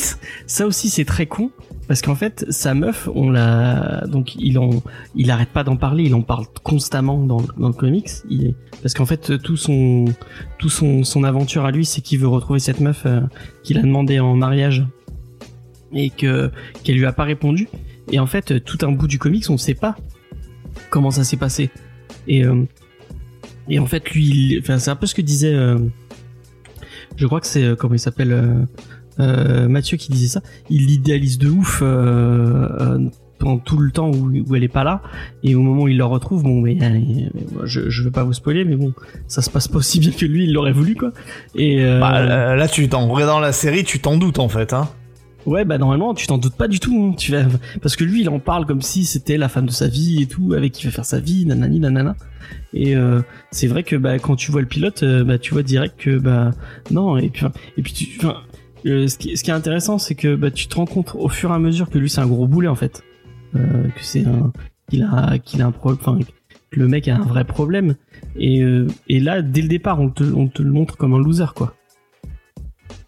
Enfin à lire le le, le comics ça a l'air sympa. Ouais. Lisez, le- lisez le comic, c'est très très bien. En plus, euh, Pia Guerra, euh, Euh, je sais pas si tu es de mon avis, si tu l'as lu, euh, Olivier, mais c'est très, c'est très joli aussi. Euh, si vous aimez les séries indé, euh, allez-y quoi. C'est Ouais, moi- finie ou c'est c'est encore en cours? C'est fini, c'est fini, ouais. C'est fini, la ouais. fin- D'accord. La fin est très bien. La fin est bien, le, le dessin est bien, il est assez, enfin, il est un peu dans, j'allais dire un peu presque dans le style de Preacher, tout ça et tout. C'est plutôt réaliste, classique, euh, et euh, c'est plutôt efficace. Après, je pense que la, je sais pas, la, série, euh, s'il y a combien d'épisodes par saison, mais je pense que c'est un peu toujours le problème des adaptations comme ça, c'est que les comics ont leur propre rythme. Euh, et, justement, dès qu'il y a un peu de, un peu de gras scénaristiquement, ça se ressent. Et, alors que dans les séries, ils sont obligés de développer pour faire des épisodes longs. Et je pense que du coup, on, on peut pas du tout avoir le même, la même qualité à l'arrivée, quoi. Donc, moi, j'étais pas tenté. Vous m'avez pas encouragé du coup à tenter la série. Mais euh, alors que c'est vrai que c'est un très bon comic, ça sûr.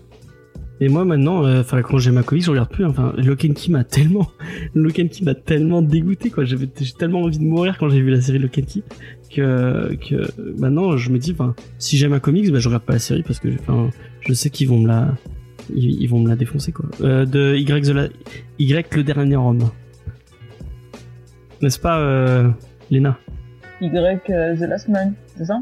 Ouais. Ouais. Avec euh, The Sang Ouais, et euh, les Andred. c'est ça.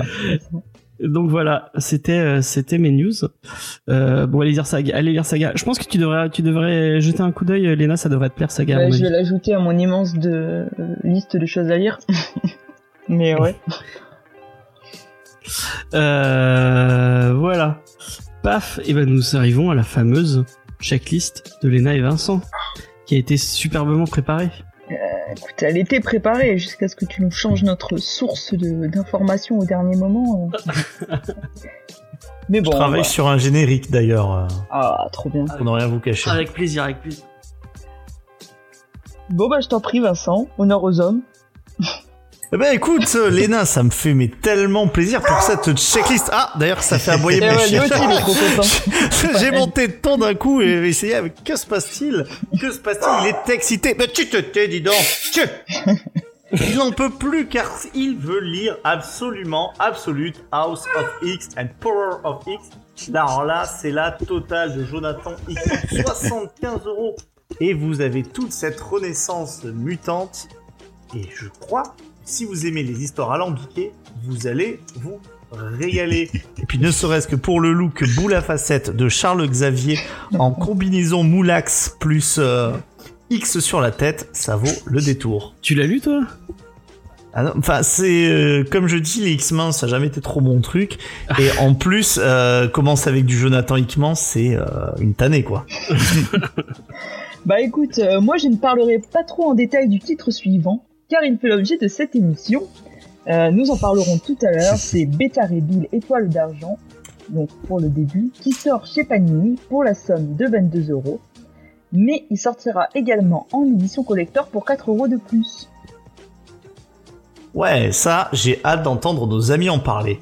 Mais Dark Vador, je crois que Faye a un avis très tranché sur ce titre.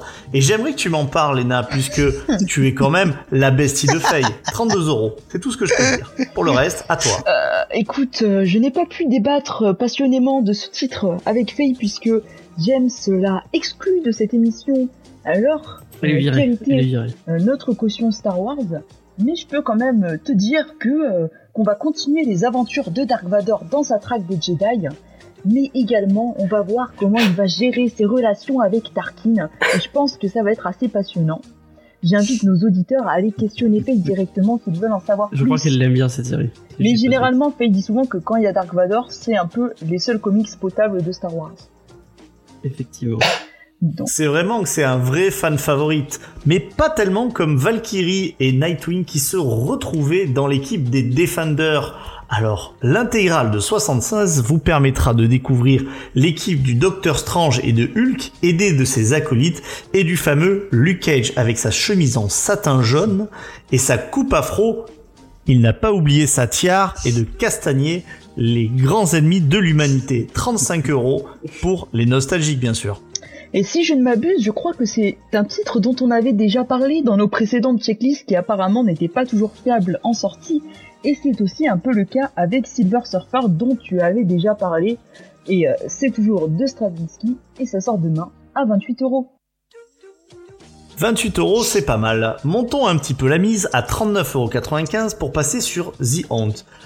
Pendant très longtemps, ça a été vraiment un comics fantasme pour de nombreux fans, puisque c'était l'alliance de Kirkman, Capullo et Mark Farlan sur un personnage qui ressemble étrangement à une fusion entre Spider-Man et Spawn. Rappelons-nous que le personnage de McFarlane avait fait des miracles à l'époque sur le design de Spider-Man. Malheureusement, il n'a pas retransformé l'essai et The Haunt a été aussi vite oublié que ce qu'il est apparu. Pourtant, il y a quand même l'intégrale en VF pour les plus curieux. Et puis j'ai hâte de voir ça. Mais dis-moi Vincent, est-ce que tu aimes les super-héros qui tournent mal? Et est-ce que tu avais aimé Irrécupérable qu'on avait fait l'an dernier? Eh bien non Bien non ma chère, car c'était une des rares émissions que je n'avais pas fait. Mais j'en avais entendu beaucoup de bien.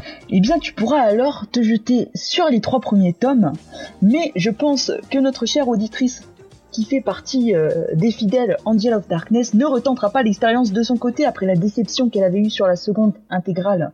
J'avoue que je suis un peu comme elle, je ne sais pas encore si je poursuivrai cette aventure, mais pour ceux qui le souhaitent, ce sera toujours à 29,95€.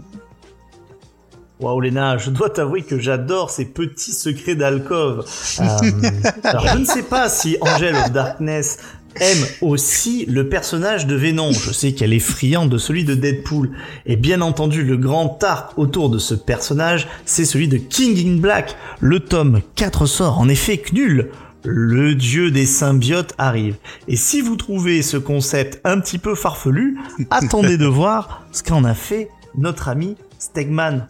Honnêtement, c'est pas si mal que ça et je crois que ça a pas mal marqué le personnage. Eh bien, c'est très intéressant ce que tu nous vends là, euh, Vincent, surtout que nous avions failli faire King in Black euh, dans une émission. Sauf que bon, Ouais, on avait fait c'est Absolute Carnage à la place. Ce n'est pas bien grave.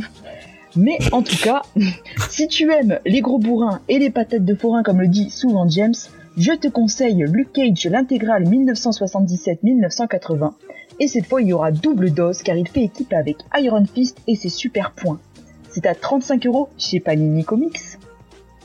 Waouh, Iron Fist et ses super points, ça a vraiment l'air d'être un super héros top qualité. Euh, mais alors, je vois qu'il y a chez Marvel Next Gen Miles Morales, donc avec un truc qui s'appelle Grid Pouvoir. Alors, est-ce que quelqu'un peut me dire, est-ce que ça serait pas quelque chose jeunesse, ça, Marvel Next Gen? Si, Ça peut-être. vous ouais. parle? Ça, ça a l'air, hein. Ça a l'air Ouais. jeunesse. Pourquoi plus, pas faire découvrir le personnage de Miles. Morales alors voilà, à votre petit frère. Mais avez-vous vraiment envie de donner du Bendis à lire à votre petit frère? Ah. Moi, en tout cas, je ne lui ferai pas subir ça. Eh bien, je crois que je m'en passerai aussi. Mais je lui proposerai plutôt de revenir un instant dans ce formidable univers de vaisseaux spatiaux et de sabres laser, parce que Panini décide de rééditer dans une mini intégrale des épisodes de la Haute République déjà sortis à ce jour. Si vous voulez en savoir plus sur cette nouvelle période de notre univers galactique, ce sera pour 18 euros. 18 euros, moi je te propose 30 euros X-Men l'intégrale 1965. Depuis le temps qu'on fait des intégrales, je suis assez étonné que ça ne soit pas encore fini.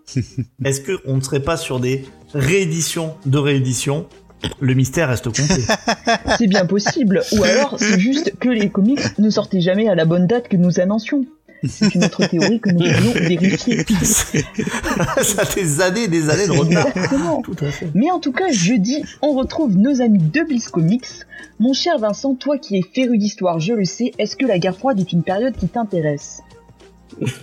Oui, j'aime beaucoup car voir le monde au bord de l'apocalypse nucléaire, c'est toujours un réel plaisir. Et c'est bien ce que je pensais. Du coup, je te conseille la réédition en intégrale de Divinity. On se trouve en pleine course à l'espace. L'URSS a le projet fou d'envoyer trois orphelins triés sur le volet et entraînés et conditionnés pour aller aux confins de l'histoire. Et nous suivrons le retour de l'un d'eux sur Terre. Il se fait appeler Divinity et a acquis quelques nouvelles facultés. C'est donc à 35 euros chez Bliss Comics. Spoiler, nul. Waouh Eh ben, si c'est nul, euh, à côté, tu as oublié de parler de Choco Boys, une histoire de Lucky Luke euh, qui mange du chocolat. Et j'ai l'impression que c'est un titre un petit peu jeunesse. Mais pour les gens qui sont un peu plus sérieux, vous serez peut-être intéressés par le roman graphique de Dune, tome numéro 1, avec une histoire centrée sur la maison des Atreides. Spoiler, c'est les gentils. Et si vous n'en avez pas assez, rien qu'avec ce tome, que j'ai hâte de découvrir tout de même, euh, vous pourrez avoir un autre roman graphique comme James adore ce terme, sur Dune, euh, qui sera le livre 1. Donc je suppose un peu une mise en image euh, de l'œuvre de Frank Herbert. Ok, moi, ce que j'aime, c'est les héros hyper badass qui rendent une justice vraiment expéditive. Je ne parle pas de Michel Sardou et de son flingue, cité un peu plus tôt, mais de Judge Dredd, qui continue son petit bonhomme de chemin. Il est déjà au tome 6, et ça pour 16,50€. Eh bien, ce n'est pas très cher, nous pourrions continuer. Mais moi, je te propose d'élever un petit peu euh, le prix et de vider un peu plus ton portefeuille pour avoir la suite de Promethea, parce qu'on ne dit jamais non à Alan Moore. Et donc, tu seras donc ravi d'apprendre que le troisième tome sort ce vendredi. Eh bien écoute, voilà une lecture que je me ferai. Par contre, une que j'éviterai sans doute, c'est celle de Skull Digger et de Skeleton Boy, qui est une petite histoire, ma foi, qui m'a l'air assez du prime abord anecdotif, sauf que je vois un nom qui me parle. Quel est ce nom, Léna? Je sais que tu l'aimes beaucoup. Attention, ça se prononce le mire. Ah oui, oui, oui. Ce qui paraît, c'est vachement bien par contre. Contrairement, contrairement à ce que tu sous-entends. Eh ben, je sous-entendais justement que en regardant la couverture, on se dit tiens, pourquoi est-ce que c'est intéressant? Et puis couverture de Mike Deodato Jr. plus Jeff Lemire au scénario. Hmm, voilà une curiosité dont je risque d'être friand, je dois vous l'avouer. J'ai lu dans un peu du le rêve. truc de Yanda euh, dont je parlais tout à l'heure, euh, il en disait euh, beaucoup, beaucoup, beaucoup de bien. Eh bien, peut-être que nous aurons l'occasion d'en parler un peu plus. Mais mon cher Vincent, est-ce que tu aimes les histoires de royauté, de complot, de trahison? Oh là là, oui, je plaide Eh coupable. bien, tu seras servi avec Sleepless, qui sort chez Urban Comics pour 15,50€. Ça nous raconte les aventures de la princesse Poppy Pinenia, la fille illégitime du nouveau roi du royaume d'Arbénie, qui voit sa vie menacée. As-tu quelque chose de mieux à me proposer? Eh ben peut-être Dark Age, tu ne crois pas si bien dire, car c'est également une série qui flirte avec le post-apocalyptique, mais aussi le médiéval. Ce qui est assez intéressant, c'est qu'en ce moment chez Marvel, il y a également une sorte de what if futuriste qui s'appelle Dark Age, et ce qui est encore plus étonnant, c'est que j'ai l'impression que ça ne finit jamais ces sorties du moment. Nous ne sommes qu'au 15 octobre. Et je crois que, que c'est tout, non? Bah oui, c'est tout. Alors c'est terminé. Je vous remercie. En tout cas, Léna, tu as été vraiment Et époustouflante. toi aussi, mon cher Vincent, comme d'habitude. Ah, c'est enfin fini. Bravo, euh, bravo à vous. Euh, Des, des petits applaudissements timides et pitoyables J'ai pleuré trois fois. Et par... qui nous montrent qu'on a eu une prestation peut-être un peu en deçà. C'était un peu long. Est-ce que c'est euh, notre vous faute Il y avait beaucoup de titres à traiter. Non, non, non, non. non. Mais Promethea, effectivement, c'est très bien. Allez-y, euh, allez-y, allez-y fort. On avait fait une émission sur le sur le premier, si vous voulez. euh, C'était avec euh, non, c'était pas avec les filles de. Je sais plus si c'était avec les filles de Codexis. Je sais plus. Euh, Promethea- Ah, Promethea, si peut-être. Très enfin, bonne émission. c'était très cool. Euh, paf, on va enchaîner. Et je suis pas sur la bonne page, donc c'est pas. Ah si, c'est bon. Tac, tac, et on va parler avec notre invité, donc Olivier de euh, Steel Comics. Euh, avant qu'on rentre dans dans l'interview euh, à proprement dit, est-ce que tu veux un peu nous parler de ta chaîne et de ce que de ce que tu fais sur Internet? Oui, alors en fait, ma chaîne c'est principalement consacrée à, à l'art graphique du comics, c'est-à-dire vraiment le, la découverte de dessinateurs, l'étude un peu des, de, certains, de certaines planches ou de certains styles. Mais un peu pour une raison euh, que j'évoquais tout à l'heure, c'est-à-dire que moi le premier, euh, il y a des comics que j'ai laissés euh, des fois sur le côté parce qu'a priori le dessinateur, je le trouvais pas extraordinaire ou ça avait pas l'air très beau. Mais c'est vrai que quand on s'y penche un peu et quand on commence à étudier un petit peu plus, et c'était par exemple le cas de Darwin Cook aussi, hein, donc j'adore, mais la première fois que j'ai vu euh, Batman Ego, ça m'avait pas forcément parlé dans un contexte comics des années 90. Et en fait, justement, je me suis dit que c'était euh, un peu l'a priori que beaucoup de gens devaient avoir. Euh, et aussi parce que euh, je trouvais que très souvent on, louait la, variété des styles dans le comics, enfin dans le franco-belge en fait, alors que dans le comics on a on a l'impression qu'on entendait parler que tout se ressemblait en fait, que c'était que du comics de super-héros façon euh, d'ici des années 80. Alors que moi j'ai la chance de pouvoir lire pas mal de comics et de lire des comics indépendants etc. Et je trouve qu'il y a une, une diversité de styles qui est aussi aussi importante que dans la, la BD franco-belge. Mm, mm. Mais bon, c'est un peu comme les gens qui disent que tous les mangas se ressemblent aussi. Mais euh, et donc du coup, je voulais euh, faire. Il euh, y, y, a beaucoup de chaînes de, de comics hein, qui sont très bien et, euh, et qui parlent beaucoup d'actu, etc. Et je voulais plutôt prendre cet angle-là euh, et d'essayer de, de, faire modestement découvrir des, des œuvres ou des comics ou des artistes que, je trouve plutôt intéressants. Donc pas forcément en collant l'actualité, mais et en, travaillant un peu sur toutes les époques aussi, parce que même chose, on dit, on a un peu l'impression de dire euh, des fois que des, des comics anciens des années 70 ou 80, bah, sont pas très beaux, sont, sont mal imprimés, sont mal colorisés. Et en fait, derrière, il y a des artistes assez extraordinaires des fois. Donc euh, voilà, je trouvais ça intéressant de l'aborder comme ça. Donc d'abord, j'ai commencé avec la chaîne YouTube. Et après, euh, bah, c'est vrai que là, à la rentrée, pour produire euh, plus régulièrement des vidéos, entre ma liste de sujets que je voulais aborder et, et le temps que j'avais pour faire des vidéos, ça devenait un peu compliqué. Et du coup, j'ai ouvert le blog pour pouvoir bah, aborder certaines œuvres plus rapidement à travers des articles euh, que systématiquement en passant deux semaines à faire une vidéo. D'accord. C'est vachement intéressant. Moi j'aime bien l'idée de que tu prennes euh, ces, ces, formats différents, et puis même c'est c'est euh, euh, je pense quand tu, tu montes des, des séries de covers, je pense à celle de la vidéo que tu as fait il y a pas longtemps là, sur Hellboy, mais pas par pas par Mac Mignola. Mmh. C'est vachement intéressant de dire euh, de montrer, euh, enfin des trucs comme ça sans, sans vraiment en faire des, des, discours super longs. Là, tu montres juste des covers. Et c'est, ça reste super intéressant. Euh, on, on, découvre des artistes et ouais, effectivement, comme je dis, comme dit Judas dans, dans, dans le chat, allez vous abonner. c'est vraiment très cool. C'est gentil, merci. Et comment du coup t'as as découvert, enfin, comment as-tu découvert le comics? Ah bah justement, parce que moi, comme je suis de la vieille génération, j'ai découvert avec Strange. Ah. Euh, voilà, qui était, euh, je crois que c'était le 176, un truc comme ça. Euh, je sais jamais si c'est 172, 176. Donc non, je suis un, un vieux lecteur euh, de l'époque où, euh, où, le, où le, une, un mensuel euh, qui rassemblait quatre séries coûtait pas 16 euros, mais en coûtait 1,50€. et, et donc voilà, moi j'ai commencé avec ça, et après je suis passé en, en j'ai lu donc Strange pendant des années et puis après je suis passé en comics VO au fur et à mesure.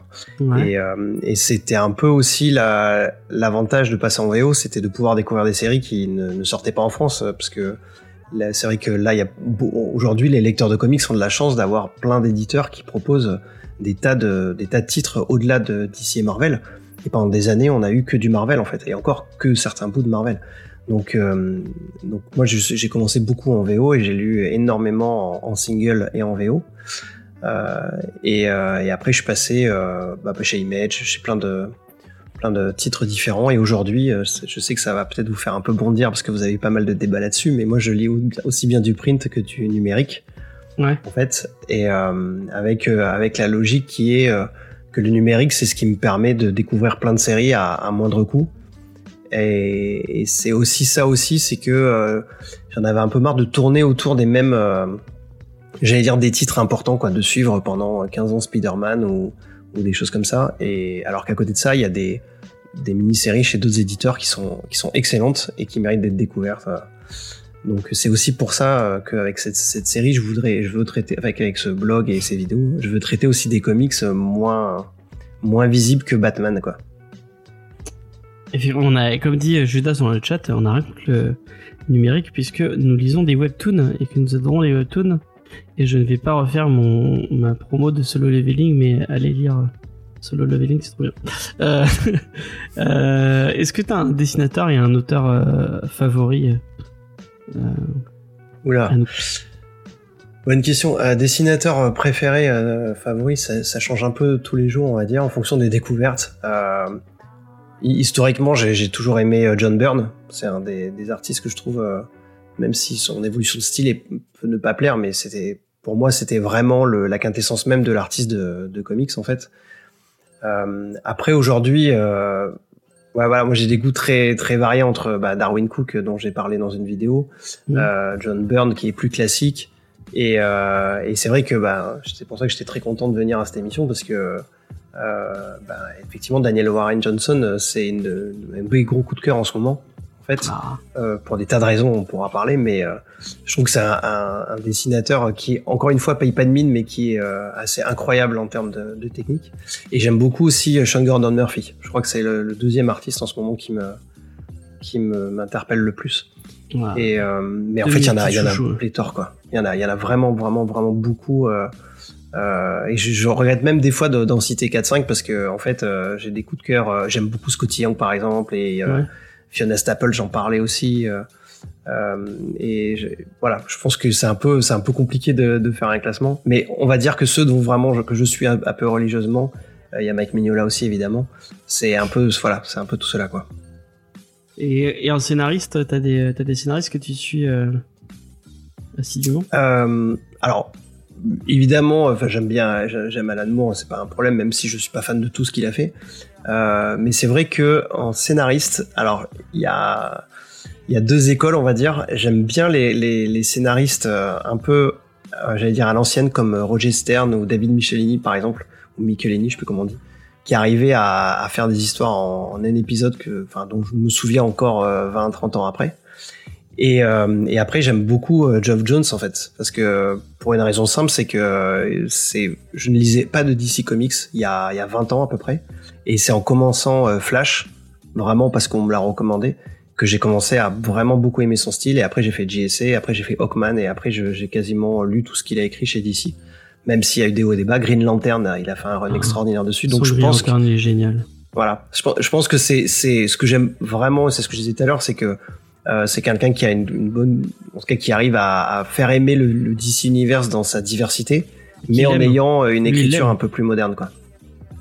Lui, il aime le DC Universe et ça se sent quoi, dans, dans ce qu'il écrit. quoi. C'est ça qui est cool. Oui, tout à fait. Mm. Son Aquaman est génial aussi. Ouais, Dire du bien de, de Jeff Jones, ça, on pourrait en parler pendant des heures. Euh, Est-ce que tu as un comics en particulier que, que, tu, euh, que tu recommanderais pour quel- faire découvrir à quelqu'un le, le monde du comics Euh, en, en enfin, dans Marvel DC ou Tout ce que tu veux.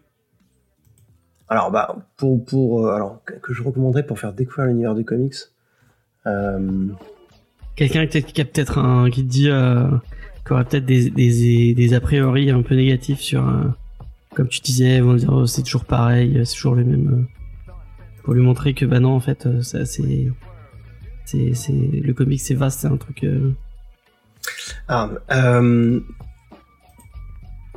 c'est une bonne question. Je, je pense que je, je tant qu'à faire, alors même si maintenant effectivement c'est un peu plus connu, mais euh, j'orienterais vers Preacher. Ouais. Parce que je trouve que Preacher c'est une série qui est que, que je pense pas mal de gens n'imaginent pas être un comics en fait, et elle est tellement radicale dans dans son propos, dans ses thèmes, dans sa violence, etc. Mais aussi parce que je trouve que c'est euh, en tout cas pour moi, hein, c'est une des plus belles histoires d'amour que j'ai lues en comics en fait. Et, euh, et je trouve que justement cette surprise d'aller trouver une super histoire d'amour dans un truc qui est ultra violent, euh, trash et, et, et poétiquement pas du tout correct, c'était une de mes surprises. Et je pense que c'est ça qui est intéressant avec le comics, c'est quand voilà, on propose un peu ce genre de, de surprise au lecteur. Et je suis pas sûr que des gens qui ont l'idée que les comics ça se résume à, à quel est la- le nouveau euh, le nouveau Batman ou le nouveau Joker, euh, bah du coup s- s'attendrait forcément à, à sortir de Preacher comme moi je suis sorti en fait en étant vraiment ému par l'histoire. Donc euh, voilà, je pense que c'est une, une porte d'entrée un peu un peu atypique mais qui, qui je trouve reflète ce que peut être un- le comics américain quoi. c'est la première fois qu'on associe euh, l'amour et, et Garcianis euh. donc euh, moi, Ah, mais trouve je, ça- je trouve trouve ça que c'est un je trouve que c'est un, un- c'est un peu des je trouve un peu un problème des fois mais euh, derrière la- le côté over the top et un peu caricatural euh, de, de Preacher je trouve que c'est vraiment une très très belle histoire en fait de relation Mhm. et une des relations de couple les mieux écrites que j'ai pu lire dans, dans le comics dans tout ce qu'elle a de de compliqué de, de paradoxal et tout Et moi, j'avais Ouais. été le premier hyper surpris, quoi.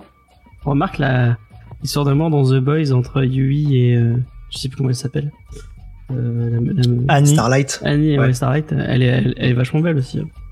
Ouais. Donc, euh, effectivement, Garcenis, c'est écrire les histoires d'amour. C'est, on peut, c'est, c'est, c'est cool de le rappeler. C'était pas un, un constat qu'on s'attendait à faire, mais en effet. Alors, il le fait pas partout, hein. Ouais, dans il y, en a- y en a peu. Ouais, Cross, c'est rare. Punisher, c'est pareil. On sent pas trop l'amour. Mais L'amour des armes. Ouais.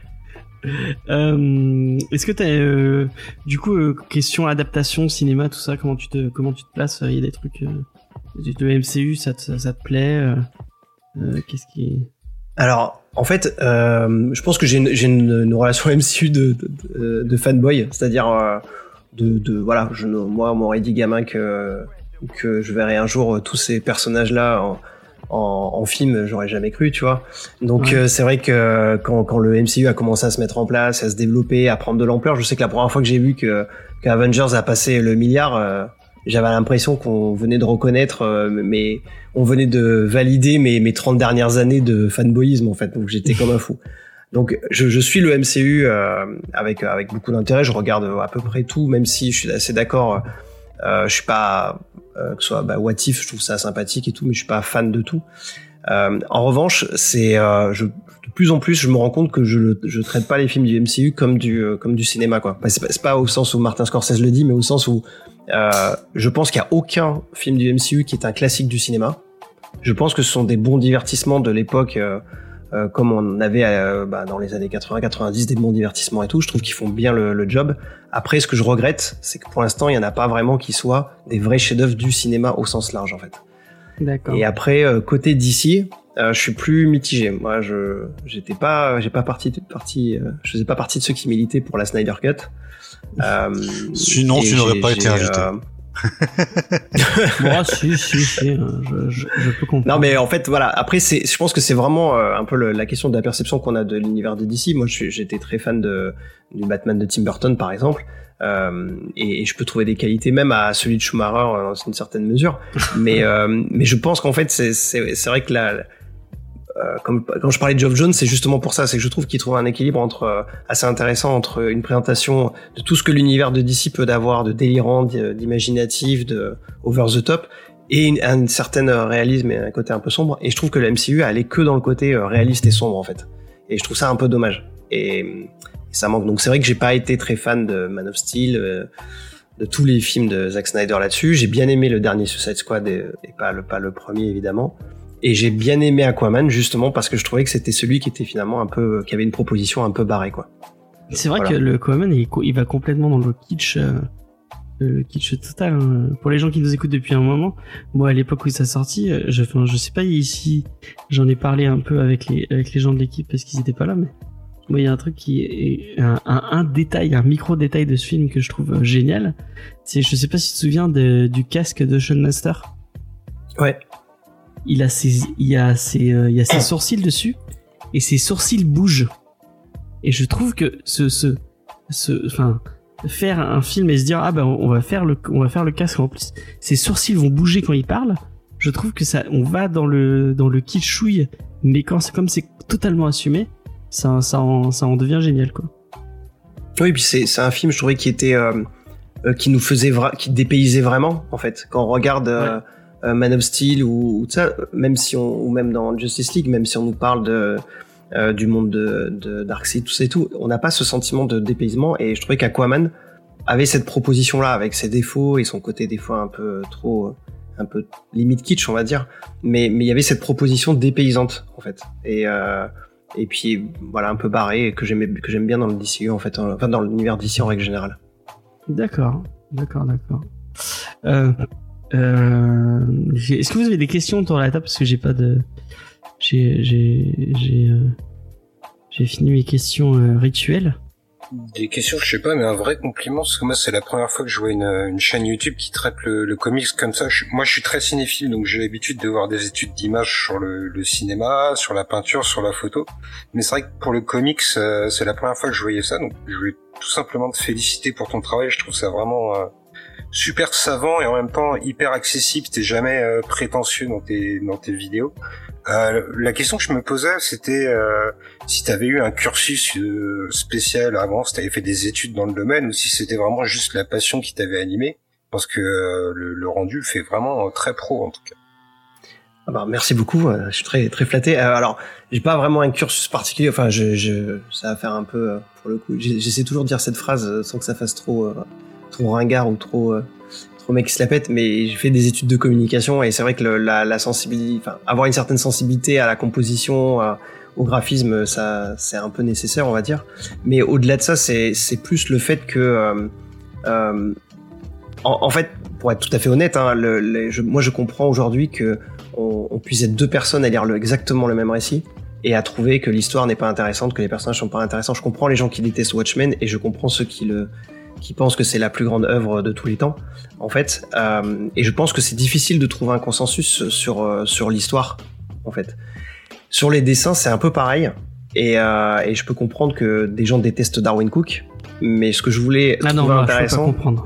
non mais moi je, clairement hein, je comprends que des gens disent bah non ça fait des dessins animés c'est pas ça les comics moi je préfère Jim Lee point quoi donc je comprends et alors il a c'est aussi pour ça qu'il galérait au début il était dans une période gens- euh, T'as des gens qui t'ont dit ça T'as t'as déjà entendu des gens te dire ça dans la ah oui bien sûr ouais ouais bien Oh sûr putain, mais ouais, mais Bah, moi, j'ai- euh, en fait, en plus, quoi. elle est super la, elle est super la comparaison avec Jim Lee parce que Jim Lee, c'est vraiment le truc du comics euh, qui est plaisant tout de suite, euh, qui est accessible. Et euh, Darwin Cook et, et d'autres, c'est c'est pas forcément l'auteur que tu vas tout de suite adorer Ah euh, quand tu commences le comics ou quand ou quand t'es ado. Enfin, il faut faut un petit peu avoir bouffé du, du dessin, voir des choses qui sortent un peu du mainstream pour l'apprécier, ce qui est pas du tout le cas de Jim Lee. et puis Ah il y, ouais, a- y aussi euh, une autre chose c'est que Jim Lee il est euh, alors c'est un, un artiste de talent indéniablement mais pour moi c'est un, dessinateur qui a euh, marqué une époque mais qui ne la marque plus aujourd'hui. Alors que des dessinateurs comme euh, moi, je, suis, je, je trouve que la, la plus grande force d'un dessinateur, c'est de traverser les époques en fait. Et euh, Darwin Cook, il a, il a une carrière courte malheureusement, mais, mais son style est, complètement intemporel.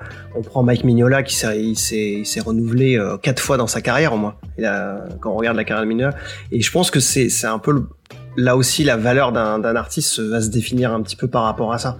Donc c'est pour ça que j'étais toujours un peu euh, agacé de voir que on gardait, il y avait un statut de demi-dieu pour un mec comme Jim Lee, qui encore une fois est talentueux, mais que son offre, euh, sa proposition euh, graphique n'évoluait pas avec le temps en fait, et n'était pas aussi riche que d'autres qui expérimentaient plus.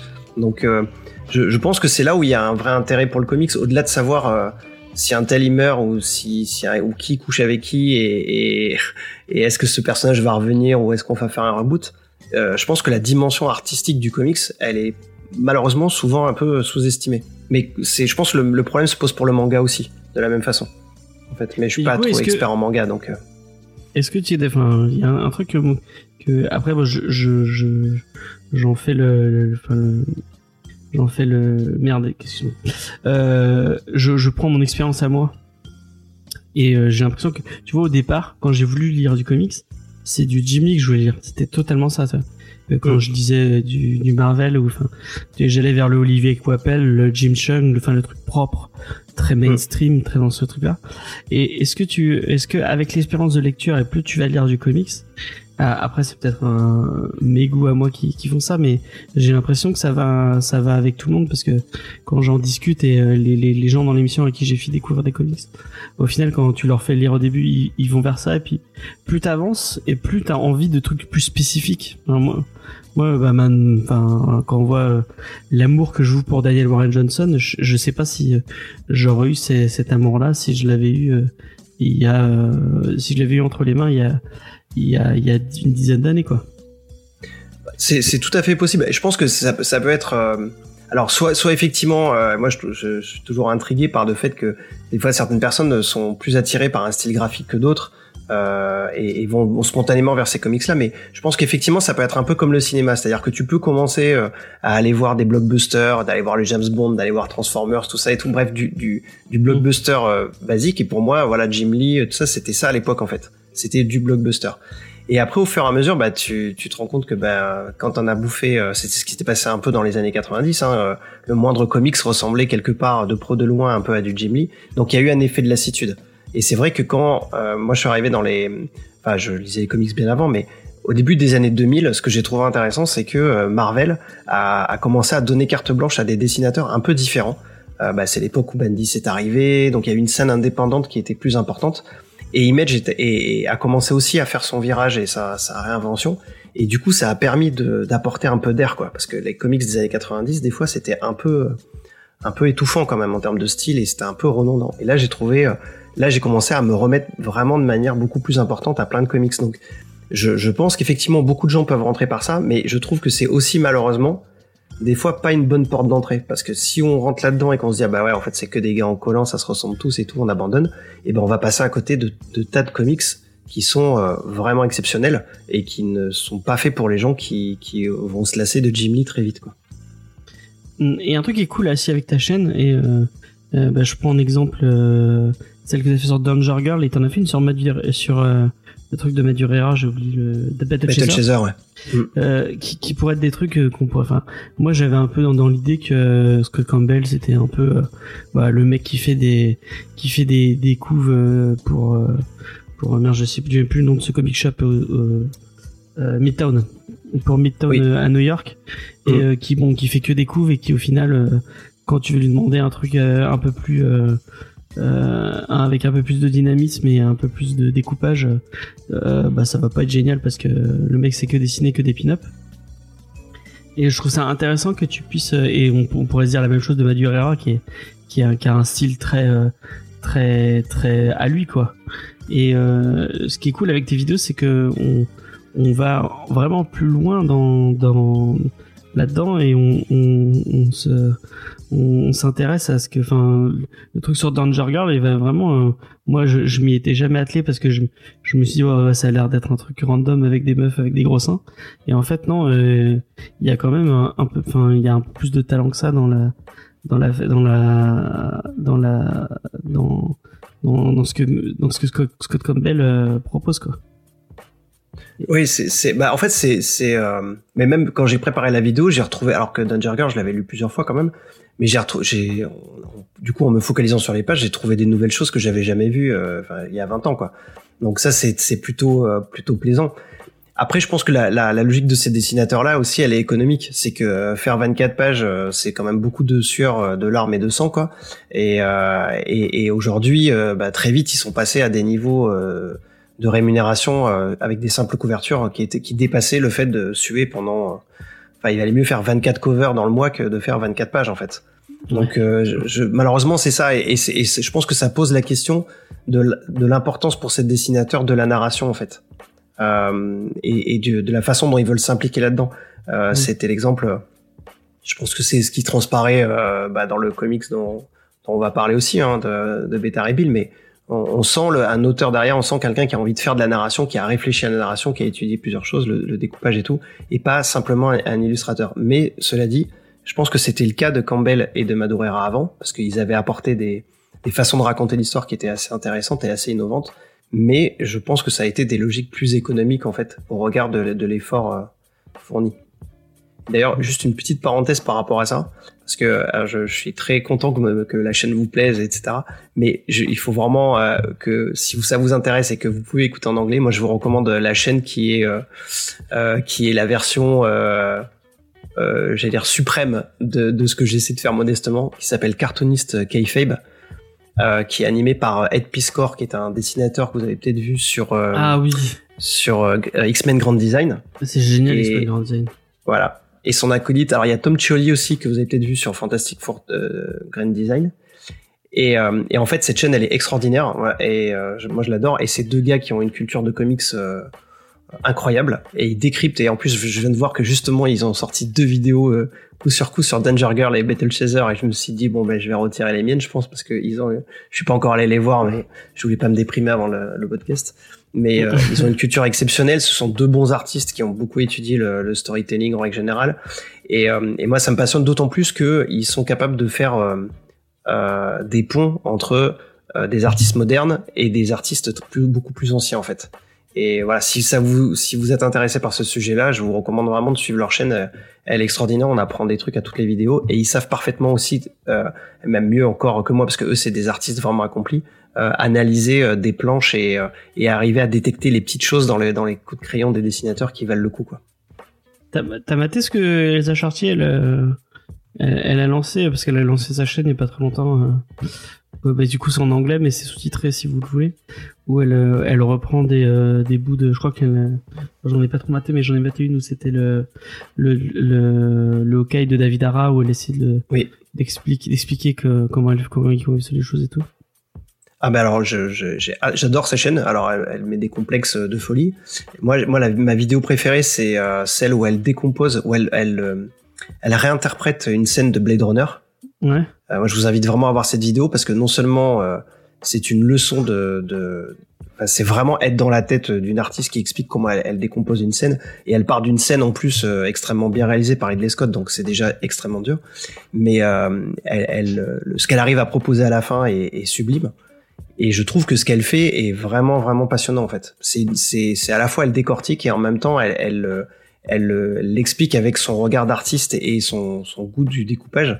Et, et moi je, je pense que je ferai euh, c'est sûr quelque chose une vidéo ou un article sur son travail parce que je trouve que c'est une actrice et une, une artiste pardon qui a une évolution euh, de style qui est extraordinaire et qui en plus euh, se pose toutes les bonnes questions quoi. Tout- toutes les bonnes questions que devraient se poser les dessinateurs euh, et, euh, et je ferai notamment un truc sur euh, sur la série November je sais pas si vous avez eu l'occasion de le lire qu'elle a Non. fait avec Matt Fraction qui est j'ai pas j'ai pas terminé encore mais qui est visuellement euh, très très impressionnant aussi En plus, elle est super sympa euh, pour elle elle avoir euh, la chance de la croiser plusieurs fois en convention. Elle est vraiment gentille. Mais malheureusement, elle me met en vue puisqu'elle ne regarde pas mes messages. Parce que j'ai essayé d'inviter plusieurs fois dans l'émission. Mais bon, euh, on, on peut pas, on peut pas tout avoir.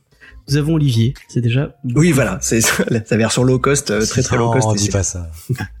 Non, non, Je suis très flatté. Ah non, mais le jour où vous avez Elsa Chartier, euh, je vous écoute, euh, je me passerai le truc en boucle. Elle est, elle est passionnante, hein. Et, et quand, quand tu, tu suis son parcours un peu et que tu découvres euh, qu'elle est autodidacte et qu'elle s'est mise au dessin en très peu de temps euh, pour Infinity Loop et que tu vois le, le progrès qu'elle a fait entre Infinity Loop et tout les, et ce qu'elle fait aujourd'hui.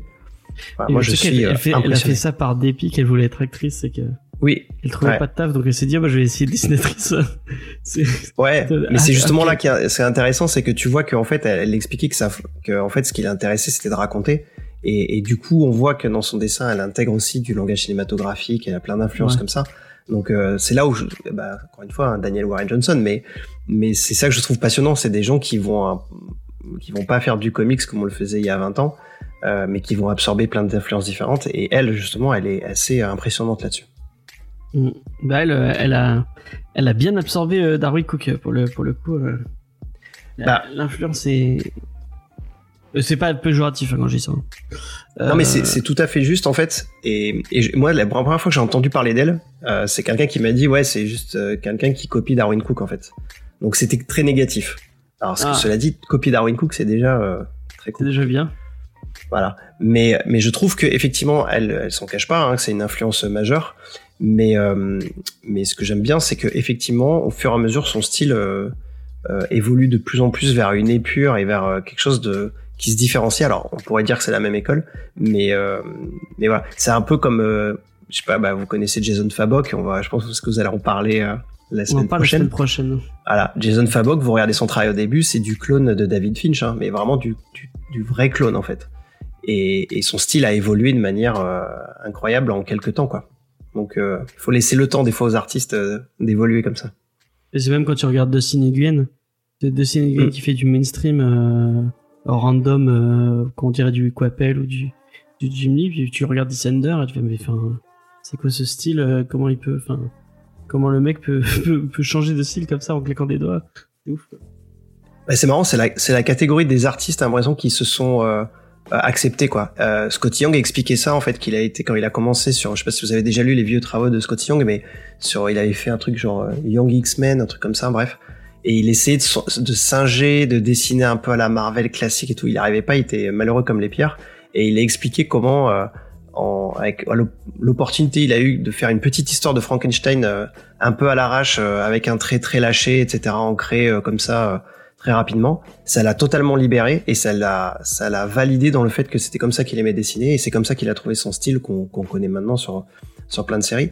Donc euh, je, je pense aussi des fois qu'il y a, il y a un peu ça aussi et qu'il faut attendre un peu pour voir des artistes totalement totalement exposés. Ben euh, si vous avez vu les premiers travaux de Daniel Warren Johnson, euh, c'était c'est moins quali que euh, je crois que c'est euh, Space Mullet ou un truc comme ça. C'est un peu moins quali que, que ce qu'il fait maintenant. Ouais, après le On type parle de de Darwin Cook depuis le début. Vas-y. Vas-y, vas-y. Après, voilà, enfin, le, le, le style de prod de Space Mullet, c'était vraiment du, euh, du webcomic, en fait. Donc, c'était un, un rythme de production Mm. beaucoup plus important que le standard de, que le standard de qualité qui s'est mis, euh, sur, sur, sur, ces- sur, ces, sur, ces, titres récents. Et je voulais finir en disant que Darwin Cook au début, enfin on en parle depuis le début, euh, en disant que c'est un, un artiste incroyable, mais tu, tu regardes les, le, le, le tout début de ce qu'il faisait, c'est du, c'est une espèce de sous Bruce Timm, et puis Mmh, c'est euh, en, en, en lisant, enfin je pense que c'est en faisant du Frontier et en faisant des trucs euh, où il s'est beaucoup plus investi qu'il a réussi à, à prendre son propre style et, et à et à bon maintenant, euh, enfin je- on- c'est peut-être pas bien de d'y mettre euh, une échelle de valeur, mais euh, moi, je, pré- je préfère beau, enfin je préfère Darwin Cook à Bruce Timm euh, personnellement. Bon, Voilà. Bah, je pense que Bruce Timm a, alors même si Bruce Timm a, alors le problème c'est qu'on le voit peu dessiner en fait, hein, et quand tu regardes ses artbooks, il y a, il y a quand même une certaine diversité. Il fait de la, il fait de la peinture, il fait euh, du travail de couleur qui est magnifique et tout. Mais, mais euh, j'ai pas l'impression que du coup il est expérimenté autant que l'a fait Darwin Cook en fait.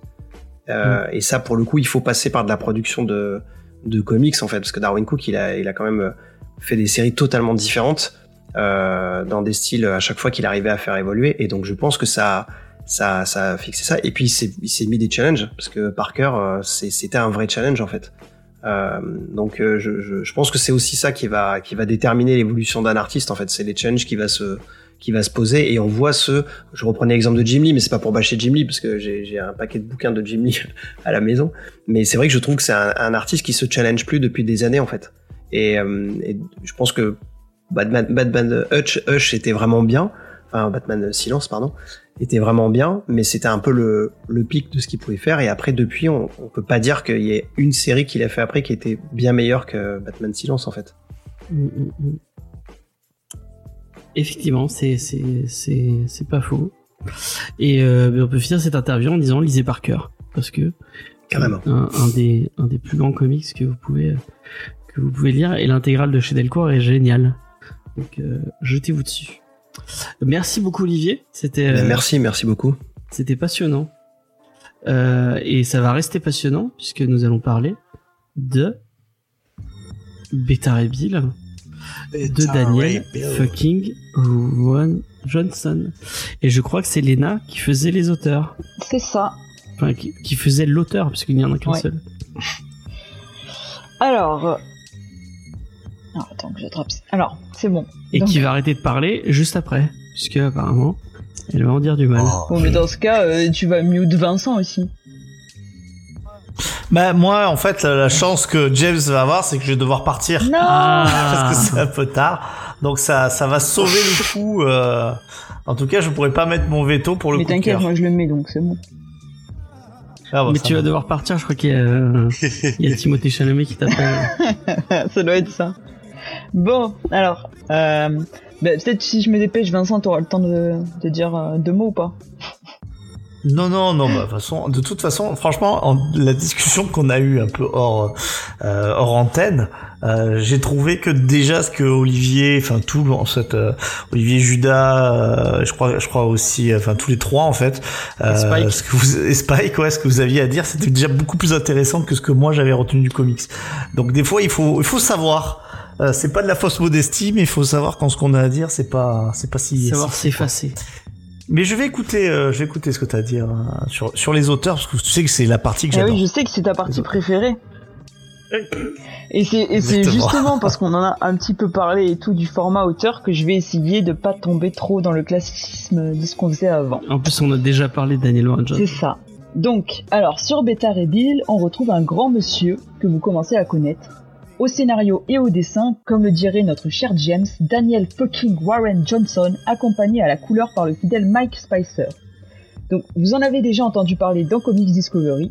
Alors je vais éviter la petite bio scolaire qui risquerait d'être un peu indigeste. Euh, pour commencer, Daniel Warren Johnson est d'origine américaine. Pourquoi est-ce que ce nom vous dit quelque chose? Eh bien parce qu'on a déjà parlé de lui dans cette émission, parce qu'encore une fois, selon notre saint patron à tous, Aka le Grand James, il a bossé sur le soi-disant meilleur comics de l'année dernière, Murder Falcon, mais aussi sur Wonder Woman Death Earth, qu'on a fait aussi l'année dernière, enfin que vous avez fait puisque Ouais. j'étais pas là sur ces deux titres. Sinon, vous avez pu le trouver sur Batman Death Metal et Extremity, euh, que notre ami Spike a lu dernièrement si je ne m'abuse. Absolument. Ouais. Voilà. Donc vous aurez un article demain, euh, mais on en parlera plus à la fin. D'accord. Donc plutôt que de faire une présentation à la Wikipédia de la carrière de Johnson, euh, je vous laisse vous référer à ce qui a été fait l'année dernière. Euh, je préfère faire le choix de vous parler un peu plus du processus de création de ce monsieur. Peut-être que ça vous permettra de comprendre un peu comment a été abordée l'écriture de ce comics. Donc Daniel Warren Johnson, il explique qu'il commence généralement par écrire ses personnages, que c'est à eux qu'il pense en premier, et qu'ensuite il construit tout l'environnement autour. Euh, il commence généralement par écrire le scénario complet de son comics. Ensuite, il décompose avant de s'attaquer au dessin. Euh, il essaye beaucoup de retranscrire les émotions des personnages le plus fidèlement possible en se mettant à leur place. Euh, les émotions, le parcours des personnages, c'est finalement aussi important pour lui que le côté cool et fun qu'il aime retranscrire. Et si vous avez eu la chance de vous intéresser un peu à son travail, vous serez certainement rendu compte que notre artiste est un grand fan de monstres. C'est vraiment un artiste qui pense qu'il y a une dualité entre chaque personne et il essaye de l'exploiter. On trouve finalement pas mal de similitudes entre par exemple le personnage de Murder Falcon et celui de Beta Ray euh, notamment sur leur parcours un petit peu, euh, leur évolution au cours de l'histoire. Euh, on reconnaît bien cette patte de Johnson qui aime retranscrire tout le parcours de son héros, mais je vais éviter d'en dire un peu plus parce que je pense qu'on aura l'occasion d'en parler un peu plus en détail tout à l'heure.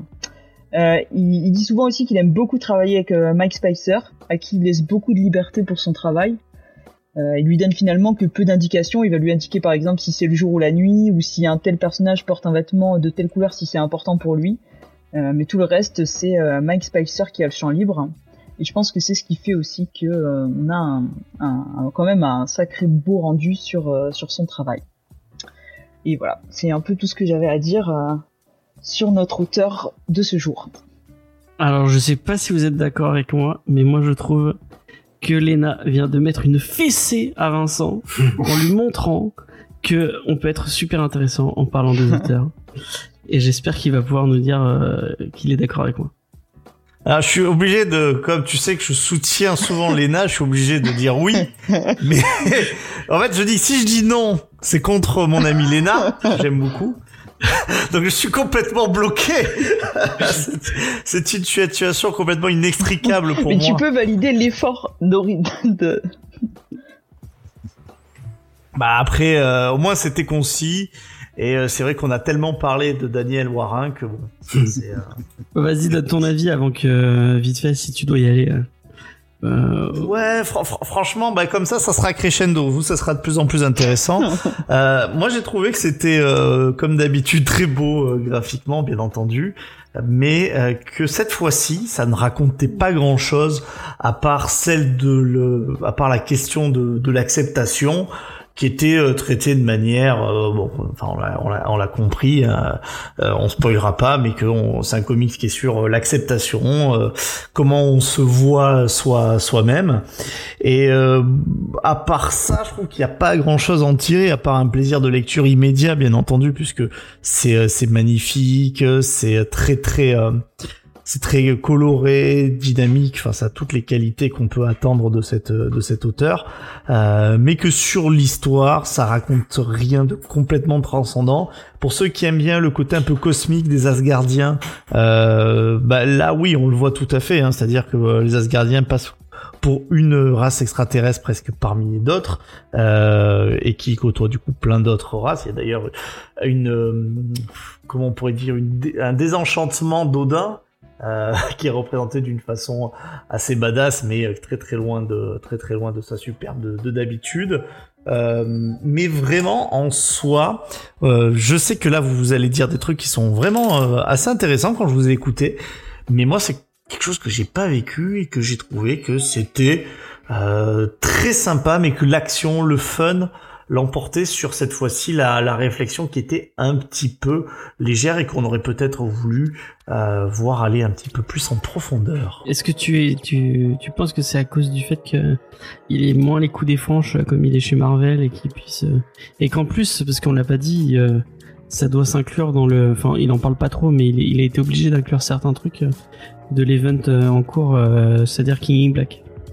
Ouais, mais je pense pas parce que c'est- très rapide. On enlèverait King in Black. euh, Enfin, sur le premier affrontement, vous le voyez dans les miniatures avec euh, Fin Fang Foom. C'est complètement anecdotique. On, on sait que c'est quelqu'un qui est capable de faire des choses qui sont euh, incroyables, y compris avec des personnages un peu classiques. Alors, c'est vrai que son Wonder Woman d'Others était dans euh, dans un autre futur, enfin dans une autre ligne, Ouais, c'est le Black Label, en multivers. plus, il fait ce qu'il veut. Euh, et c'est le Black Label, il fait ce qu'il veut. Là, on a l'impression qu'il fait ce qu'il veut aussi dans le sens où Beta Ray Bill, c'est un personnage qui nous a tous beaucoup marqué parce qu'il a un design qui est assez, euh, assez spectaculaire, qui fonctionne très bien. Et c'est un personnage où je suis persuadé que très peu d'entre vous, chers auditeurs, connaissaient vraiment. Donc en fait, avec Beta Ray Bill, il peut faire beaucoup de choses. Transition parfaite puisque on a demandé à Judas, enfin Judas c'est c'est auto-désigné euh, pour nous expliquer qui était Beta Ray Bill et, euh, et tous ces personnages que nous allons Parce que- côtoyer. Comme beaucoup de monde, je pense euh, que je ne connaissais absolument pas le nom de Beta Reveal, et moi je me suis lancé à l'aveuglette parce que c'est Daniel fucking Warren Johnson. Mais donc du coup, pour faire un petit, donc j'ai proposé un petit historique euh, de de l'histoire de Beta Reveal dans l'univers Marvel. Mais permets-moi de vous saluer tous bien bas avant que de, pour ne pas te couper plus en amont et de vous dire à très vite. Par contre, j'écouterai avec attention ce que tu as à dire sur le personnage et ce que vous avez tous à, à dire d'ailleurs en review. Passe Eh ben, une très bonne soirée. Une bonne soirée. euh, Salut, un plaisir de savoir. Merci. On est, on déçus que tu nous quittes à euh, chaque fois. Oh oui. Et est-ce qu'on Ça- peut te désigner pour le- la review de la semaine prochaine pour les Free Joker? Euh, oui, si, parce que je l'ai, je l'ai lu il y a un moment, euh, à l'époque, quand c'était en VO, mais avec plaisir, bien sûr. D'accord. Et je, j'essaierai de, de, de pas aller me coucher trop tôt. Je vous fais des bisous à tous. À très bientôt, et Olivier, particulièrement, au plaisir. Eh ben, de même, merci beaucoup. À bientôt. Allez, ciao, ciao tout le monde, bye. Donc le personnage de Beta Ray Bill y apparaît pour la première fois en 1983 euh, sous la plume du dessinateur et scénariste Walter Simonson qui pilote à l'époque euh, les runs de Thor. Alors évidemment, s'appelait Simonson, le fils de Simon, à la façon viking, et scénarisé du Thor. Ça va, on est plutôt en, terrain logique. La première histoire de Beta Ray elle commence lorsque le Shield y détecte euh, l'arrivée d'une flotte extraterrestre à proximité de la Terre. Nick Fury demande alors l'aide de Thor, qui part intercepter les vaisseaux non identifiés. Ces vaisseaux, ce sont en réalité les rescapés de la flotte des 10 000 vaisseaux du peuple Corbinite, qui fuient leur planète détruite, qui est Corbin. Celle-ci avait été détruite euh, par le démon Surtur, qui est l'antagoniste du Ragnarok dans le- dans l'univers de Thor. Qu'on a pu voir euh, sous une version un peu guignole euh, dans Thor 3. Excellent film, le meilleur film du MCU. Non. Chute tiers. Voilà, donc c'est un, un débat euh, qui se ravive à chaque fois. Sans fin. Pour leur voyage, tous les Corbinites sont en hibernation artificielle. Cependant, euh, l'un des vaisseaux de leur flotte euh, est un vaisseau intelligent, une IA qui se, nomme Scuttlebutt. Euh, ce qui veut dire littéralement cul de quille. Ce qui explique sa forme qu'on verra dans le comics, pour ne rien spoiler. Scuttle, Scuttlebutt détecte donc l'arrivée d'un Asgardien, Thor, et décide, pour défendre la flotte, de réveiller le champion des Corbinites, Beta Ray Bill. Ce personnage, c'est le défenseur ultime de son peuple. Enfant, il a été sélectionné pour devenir le champion euh, des Corbinites, et des scientifiques ont transféré sa force vitale et sa conscience dans un corps cybernétique. Celui-ci a été conçu pour être extrêmement fort, euh, il possède des sens très aiguisés, il résiste à la plupart des, euh, des, des dommages et à toutes les maladies. Malgré toutes ces améliorations, cependant, Beta Bill et la flotte aux, aux 10 000 vaisseaux ont échoué à vaincre Surtur et ont dû fuir la planète avant sa destruction. Quand Thor et Beta Bill s'affrontent, euh, donc euh, euh, réussit à s'emparer de Mjolnir, le marteau de Thor, et il se révèle même capable de le porter et de le manier. Donc privé de son marteau, en fait Thor, euh, s'il reste plus de so- plus de 60 secondes sans son marteau, il se retransforme euh, en Donald Blake, qui est sa forme euh, humaine, donc très affaibli, sans pouvoir, etc. Et c'est exactement ce, qui se passe. Et c'est comme ça du coup que que Beta Ray Bill bat Thor. Euh, ensuite, avec Scuttlebutt, il débarque sur Terre et il me et du coup il y a euh, y a plein de, ten- euh, de tensions avec l'armée qui menace de se fighter avec eux. Mais juste à temps, Odin les, téléporte Beta Ray Bill sur Asgard. Et là, en fait, il va organiser un duel entre bah, le champion des Corbinites Beta Ray Bill et son et son premier fils Thor pour le droit de porter Mjolnir, vu que Beta Ray Bill s'est s'est révélé digne. Il faut maintenant un peu challenger. C'est Beta Bill qui gagne euh, en un contre un, sachant que bah, Thor avait pas, son marteau. Mais il refuse de prendre l'arme, et euh, parce que du coup, bah, c'est l'arme, c'est l'arme du, euh, du dieu, et du coup, lui, il, veut pas la prendre. Mais quand même, en récompense, Odin, il, lui- donne son propre, marteau, qui s'appelle Stormbreak- Stormbreaker, qui est doté des mêmes pouvoirs que, que Mjolnir. Là. C'est celui qu'on a vu dans le MCU à la fin d'Avengers euh, Endgame, si je dis pas de bêtises. je sais plus. Dans une, dans une scène ouais, c'est la même chose. Non, celui qui l'a, celui qui l'a quand. Oui, quand il va à la forge avec le, c'est nain, le, c'est Stormbreaker qui Ah, récupère. Oui. Ouais. Sauf que c'est une hache du coup ma- maintenant. Oh, oui, ok. Ouais. Mais donc du coup, donc la flotte corbinite, elle s'éloigne de la Terre. Il y a pas de conflit, c'est bon. Et ils s'installent sur une nouvelle planète qui s'appelle juste New Corbin. Là, ils n'ont pas fait vraiment beaucoup d'efforts. Beta Bill, lui, euh, il devient ami avec Thor et il sera son allié lors de toutes ses épreuves dans l'univers Marvel. Il fait en fait partie de la team Thor à partir de ce, moment-là. Euh, ensuite, ce qui se passe, c'est que malheureusement, euh, des années plus tard, Stardust, qui est un héros de Galactus, il va euh, débarquer sur New Corbin et exterminer tous les Corbinites. Donc euh, voilà, donc c'est maintenant une race éteinte. Beta Ray Bill et Thor, Ah, ils l'affrontent euh, avant de se lancer contre Galactus. Et dans l'affrontement contre Galactus, Beta Ray Bill, il est mortellement blessé et Galactus transfère son âme dans le corps d'un humain au nom de Simon Walters. Et à partir de ce moment-là, en fait, Beta Ray Bill, il peut, avec son marteau, prendre une apparence humaine. Exactement à la façon euh, de Thor, qui, vous savez, enfin, il, il frappe son marteau et puis ça devient une canne et puis lui, il, lui, il devient un humain. Bah, c'est exactement euh, pareil avec, avec Bill. Ah, et c'est ça qu'il recherche en fait dans le. En fait, c'est un, un truc qu'il a perdu parce que euh, après que Thor ait pris la place euh, d'Odin, euh, il y a une dispute entre Bill et, euh, et, euh, et Thor. Et dans la et dans et dans la dispute en fait, Thor euh, brise Storm- euh, Stormbreaker. Et en fait, vu que c'était Stormbreaker en fait qui, qui servait à à Beta Ray Bill à, à, à, à prendre forme humaine, du coup c'est une capacité qui perd à, à ce moment-là. Donc les deux ils finissent quand même par se rabibocher et par s'excuser et- et- etc. Et ils redeviennent potes. Et euh, au moment où commence du coup la, euh, la mini-série, Thor est sur Terre pour faire face à la à l'event Marvel en cours qui est euh, le super euh, symbiote et euh, avec son armée de symbiotes. Qui. Ouais. c'est Knull qui s'appelle. Ouais, Knull, le, le ça. dieu des symbiotes. Et du coup, Beta Ray Bill est le maître d'armes d'Asgard, grosso modo. D'accord, et ben merci beaucoup pour cette introduction. C'était passionnant. Nous en savons beaucoup plus sur notre ami euh, Beta ou euh, Ray Bill, je ne sais pas. Ça s'appelle Bill. euh, Bill ou Beta Ray. Bill, voilà. Beta Ray. Ouais. Et euh, pour sa première émission en tant que, que trou euh, Comics Discovery Crew, c'est Spike qui va euh, nous, euh, nous préparer sa première review. Vas-y Spike, Et oui, j'ai essayé. J'ai essayé, alors vous n'hésitez pas à me reprendre de voler si je dis une connerie. Hein.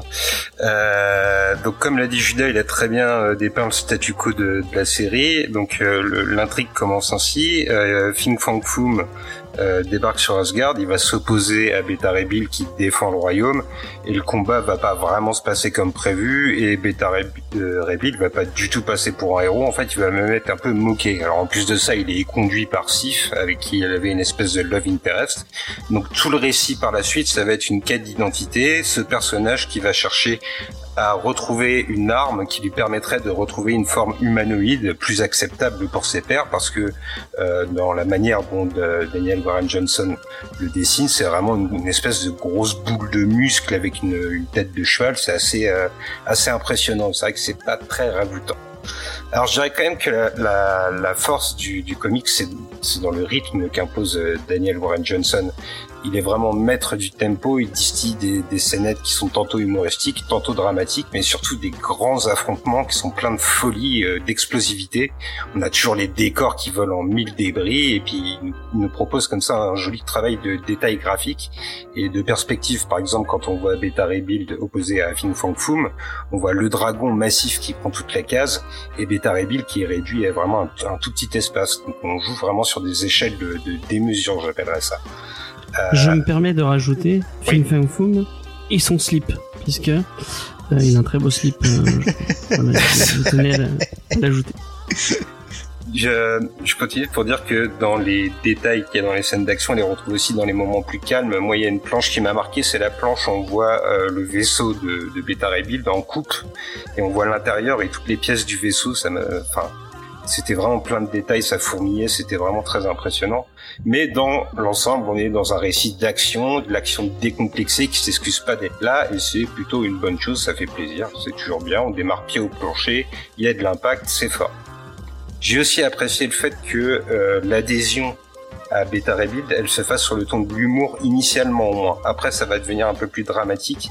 J'ai trouvé ça sympa qu'on crée un attachement avec ce personnage sous couvert de l'humour. Le premier numéro, c'est vraiment une espèce de, euh, de vision qu'on aurait d'un numéro de Thor classique, mais qui cette fois serait vécu par le point de vue du sidekick. Et du coup, on voit ce que euh, ce, position du sidekick peut avoir de, de plus bas par rapport à celle du héros qui arrive et qui sauve le royaume. D'ailleurs, euh, Thor lui dit qu'il euh, a grand chose et qu'il aurait pu empêcher l'invasion. C'est assez amusant, c'est caustique et ça dit quelque chose sur l'industrie. J'ai l'impression que le titre, il a vraiment gardé sa fraîcheur tout du long et nous, on a l'habitude en tant que lecteur d'avoir une grande satisfaction à voir les héros idylliques comme Thor débarquer. Et là, tout d'un coup, ça nous renvoie au mal-être de Beta Ray. Et c'est ça qui va être le grand thème de la série, la quête d'identité, l'acceptation de soi, comme le disait Vincent. Donc comment vivre avec une apparence jugée hideuse, comment être soi-même, comment accepter l'inévitable, pour tout ça Beta Bill il se lance donc dans une quête, la quête d'une arme qui lui permettra de retrouver sa forme c'est intéressant de voir qu'il est uniquement animé par cette obsession et la force de Daniel Warren Johnson, c'est vraiment de proposer des angles d'attaque assez similaires sur les personnages secondaires aussi. Il y a par exemple ce personnage dont je retrouve le nom, euh, Scourge. Pip. Euh, ah oui, oui tu, tu, as raison en fait. Tous les personnages secondaires passent, passent par cette espèce de quête de soi-même et accepter l'image qu'ils renvoient aux autres. C'est vraiment la problématique de la série. Voilà comment je le présenterai. Ah, attends juste une seconde. Attends, pour moi, tourner la page des notes. Ouais, c'est ça. Donc voilà, la problématique pour moi, c'est qu'un corps, qu'est-ce qu'une âme et comment vivre lorsque les deux ne sont pas en adéquation. Et là, ça devient vraiment brillant parce qu'on n'est plus un récit qui navigue dans un monde imaginaire, on se retrouve face à un thème de société qui est au centre actuellement de l'actualité. On en a parlé tout à l'heure avec la news sur Superman, on voit que quand on a une identité différente, ça froisse des gens qui se sentent euh, lésés, on ne sait pas trop pourquoi. Et ben finalement, Beta Bill, lorsqu'il se cherche sa propre identité, il est un peu dans cette même recherche, on peut faire une espèce de parallèle. D'ailleurs, Daniel Warren Johnson, il va parfaitement savoir délaisser son ton léger pour aller parfois au cœur des angoisses de son héros de façon très métaphorique, comme dans cette scène où il évoque le souvenir de la première rencontre de Thor et de Beta Bill. C'est un volume du recueil qui m'a particulièrement marqué personnellement. Euh, alors évidemment, le message de s'accepter comme on est, tout ça, pour nous qui sommes un peu vieux, disons-le, ça peut nous sembler naïf, mais j'ai eu l'impression que pour un jeune public, ça pouvait être un message une fois de plus, quand on voit les nouvelles actuelles, ça pouvait être un message qui pouvait être intéressant à entendre. Je vais quand même vous, vous proposer un petit peu d'interprétation parce que je me suis interrogé sur la quête de Beta Bill en elle-même, en, en elle-même, pardon. Donc pour se construire une identité, Beta Ray Bill, il va aller chercher une arme, donc un objet qui par vocation est voué à la destruction. Pour se construire, il a besoin de se détruire. J'ai trouvé que c'était une symbolique vraiment assez forte. Et on peut se demander si par là, Daniel Warren Johnson, il n'a pas voulu nous sous-entendre que en cherchant une arme, en cherchant la destruction, Beta Ray Bill, il se trompe un peu de trajectoire mais dans le même temps, on lui offre tout un arsenal d'armes asgardiennes et il ne trouve pas la sienne, celle qui lui correspond. Donc on voit bien là aussi la recherche de l'identité qui habite le titre. Et je conclurai, en espérant ne pas avoir été trop long, en disant que c'est un titre qui est tout à fait compréhensible pour un nouveau lecteur. Moi, j'avais délaissé Marvel depuis un moment. Les récents events, je les ai pas du tout suivis. Et j'ai pu sauter dans le titre sans vraiment ressentir de décalage ou avoir besoin de faire de grosses recherches. Tout simplement parce que le titre, j'ai l'impression qu'il puisse beaucoup dans le MCU. Je sais pas si c'est une volonté éditoriale de Marvel, sûrement pour permettre aux spectateurs de basculer vers le comics. En tout cas, il y a plusieurs éléments qu'on va retrouver, ne serait-ce que dans le mélange de plans stellaires et de choses plus médiévales propres à Asgard.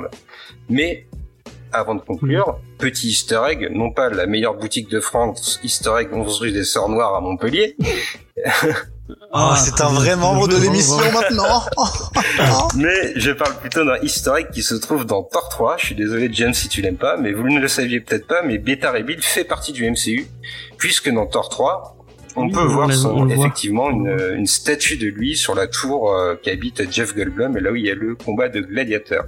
Donc voilà, pour moi c'est un titre qui est avant tout axé sur l'action, sur le divertissement, qui a quelques facilités dans son message, mais qui est porteur d'idées qui sont assez bien construites, qui font du bien entendre, et c'est une bonne réintroduction pour un personnage qui, à la base, ne m'intéressait pas du tout et pour lequel je me suis assez lié d'affection. Peut-être que je, je sais pas si euh, euh, Judas et euh, et du coup Olivier et Elena vont être d'accord avec moi. Et du coup aussi Spike puisque du coup pour le coup t'as as lu donc t'as lu Extremity mais est-ce que t'as lu Murder Falcon? Non, pas encore. C'est dans la pile à lire. D'accord. Euh, et, si on les, enfin, je vais donner mon avis à moi. Euh, euh, moi, j'ai j'ai j'ai j'ai adoré Beta Bill, j'ai passé un super moment, mais on est quand même assez loin, euh, malgré tout, de la réflexion que peut apporter Warren Johnson dans Murder Falcon, Extremity et et ça ressemble plus à du Wonder Man Dedorf. Même si je trouve que Wonder Man Dedorf avait quand même un peu plus de, enfin, il avait plus, selon moi, il avait plus les coups des franges, il pouvait faire un peu plus ce qu'il voulait. Et, euh, et là, on est sur une mini-série, à- ou alors, à côté euh, Wonder Man il avait peut-être plus de temps et euh, plus euh, le moyen de, et, mais encore plus dans Murder Falcon, parce que c'est un, truc en créateur. Euh, et plus il met de son âme à lui, quoi. Je sais Ouais, pas si vous êtes d'accord. avec moi. D'accord, Léna Ouais, je suis d'accord avec ton analyse. Ouais. Euh, je sais pas si tu. Est-ce que c'est euh, Daniel Warren Johnson qui a choisi euh, le personnage de Beta Ray Bill ou est-ce qu'on lui a attribué Parce que c'est intéressant qu'il prenne un personnage vraiment annexe de l'univers Marvel qui... Enfin voilà, on s'en foutait un peu avant de Beta Ray Bill de... en ce qui me concerne quoi. Est-ce que c'était pour avoir plus de liberté Peut-être qu'il est allé par là, je sais pas trop. Je sais pas. Je pourrais pas te, je ne sais pas, j'étais pas dans les petits, dans les bureaux de chez Je sais Marvel, pas si on aura jamais la réponse. Ouais. En fait, j'ai l'impression que c'est un personnage assez, euh, assez logique par rapport à ce qu'il a fait avant, en fait. Plus par rapport à- au fait que c'est, il, peut à la fois lui l'envoyer dans une ambiance, euh, voilà, de fantasy, de science-fiction, etc., qu'on retrouve un peu dans ses autres titres. Oui. Et euh, il y a pas, en dehors de Thor, il y a pas beaucoup de personnages comme ça qui naviguent dans un truc qui a, qui peut être à la fois un peu euh, barbare, euh, apocalyptique, euh, SF et tout. Donc, moi, j'avais un peu l'impression que c'était, euh, vu qu'il aime bien aussi dessiner les monstres et tout, c'était presque un choix assez logique où effectivement il allait avoir de la liberté, mais que thématiquement, enfin en tout cas euh, euh, par rapport à l'univers qu'il avait aime bien dépeindre, c'était pas, c'était pas déconnant en fait. T'en as pensé quoi, toi, Olivier, de, du coup, de cette mini-série? Alors, bah, déjà, euh, bravo pour l'analyse, parce que l'analyse thématique, euh, c'est c'est vraiment très très bien, euh, très très bien résumé euh, là-dessus. Moi, je suis, je suis tout à fait d'accord avec tout ce que vous avez dit. C'est-à-dire que j'ai beaucoup aimé, euh, pour, déjà graphiquement, etc., bien sûr, mais je suis d'accord sur le fait que ça a moins d'ampleur que Wonder Woman. C'est moins profond que Extremity. Alors, j'ai pas terminé encore, mais, mais j'ai fini le premier tome, et effectivement, les thématiques sont quand même un peu plus fouillées. Et pareil pour Murder Falcon. Donc je pense que c'est, je vais pas dire une œuvre récréative, Mais, euh, mais sans doute aussi, il le disait, je crois, dans une interview que euh, c'était l'avantage, c'est qu'il était dans un univers où il avait des choses à inventer, mais il y avait déjà des, choses qui existaient, donc il pouvait s'amuser un peu avec. C'est ce qu'il avait dit aussi sur Wonder Woman. Donc là, je pense que c'est presque une œuvre un peu récréative euh, par rapport à des choses comme Murder Falcon ou Extremity qui lui demandent de quatre fois plus de boulot en fait, parce qu'il doit tout inventer. Ok, eh ben, Léna, est-ce que tu veux donner ton avis? Est-ce que tu vas-y? Ouais, Fais-moi Je mal. vais prendre. Ouais, je sais que Crache ton je venin, serpent. non, non, mais alors déjà. Alors, le moment où je coupe son micro. Alors, Non mais tu, rassure-toi, j'ai pas j'ai pas détesté ou j'ai pas trouvé ça nul. euh, On n'est pas on n'est pas là-dessus. C'est juste que je sais pas c'est pas pour moi un, un coup de cœur et je vais rejoindre euh, assez Vincent dans ses dans ses arguments. Mais déjà euh, franchement j'ai vraiment aimé euh, ton analyse de Spike. J'ai trouvé ça super intéressant même si c'est clair que moi quand j'ai lu le comics j'ai pas hum, vu toute cette interprétation qu'on pouvait avoir derrière.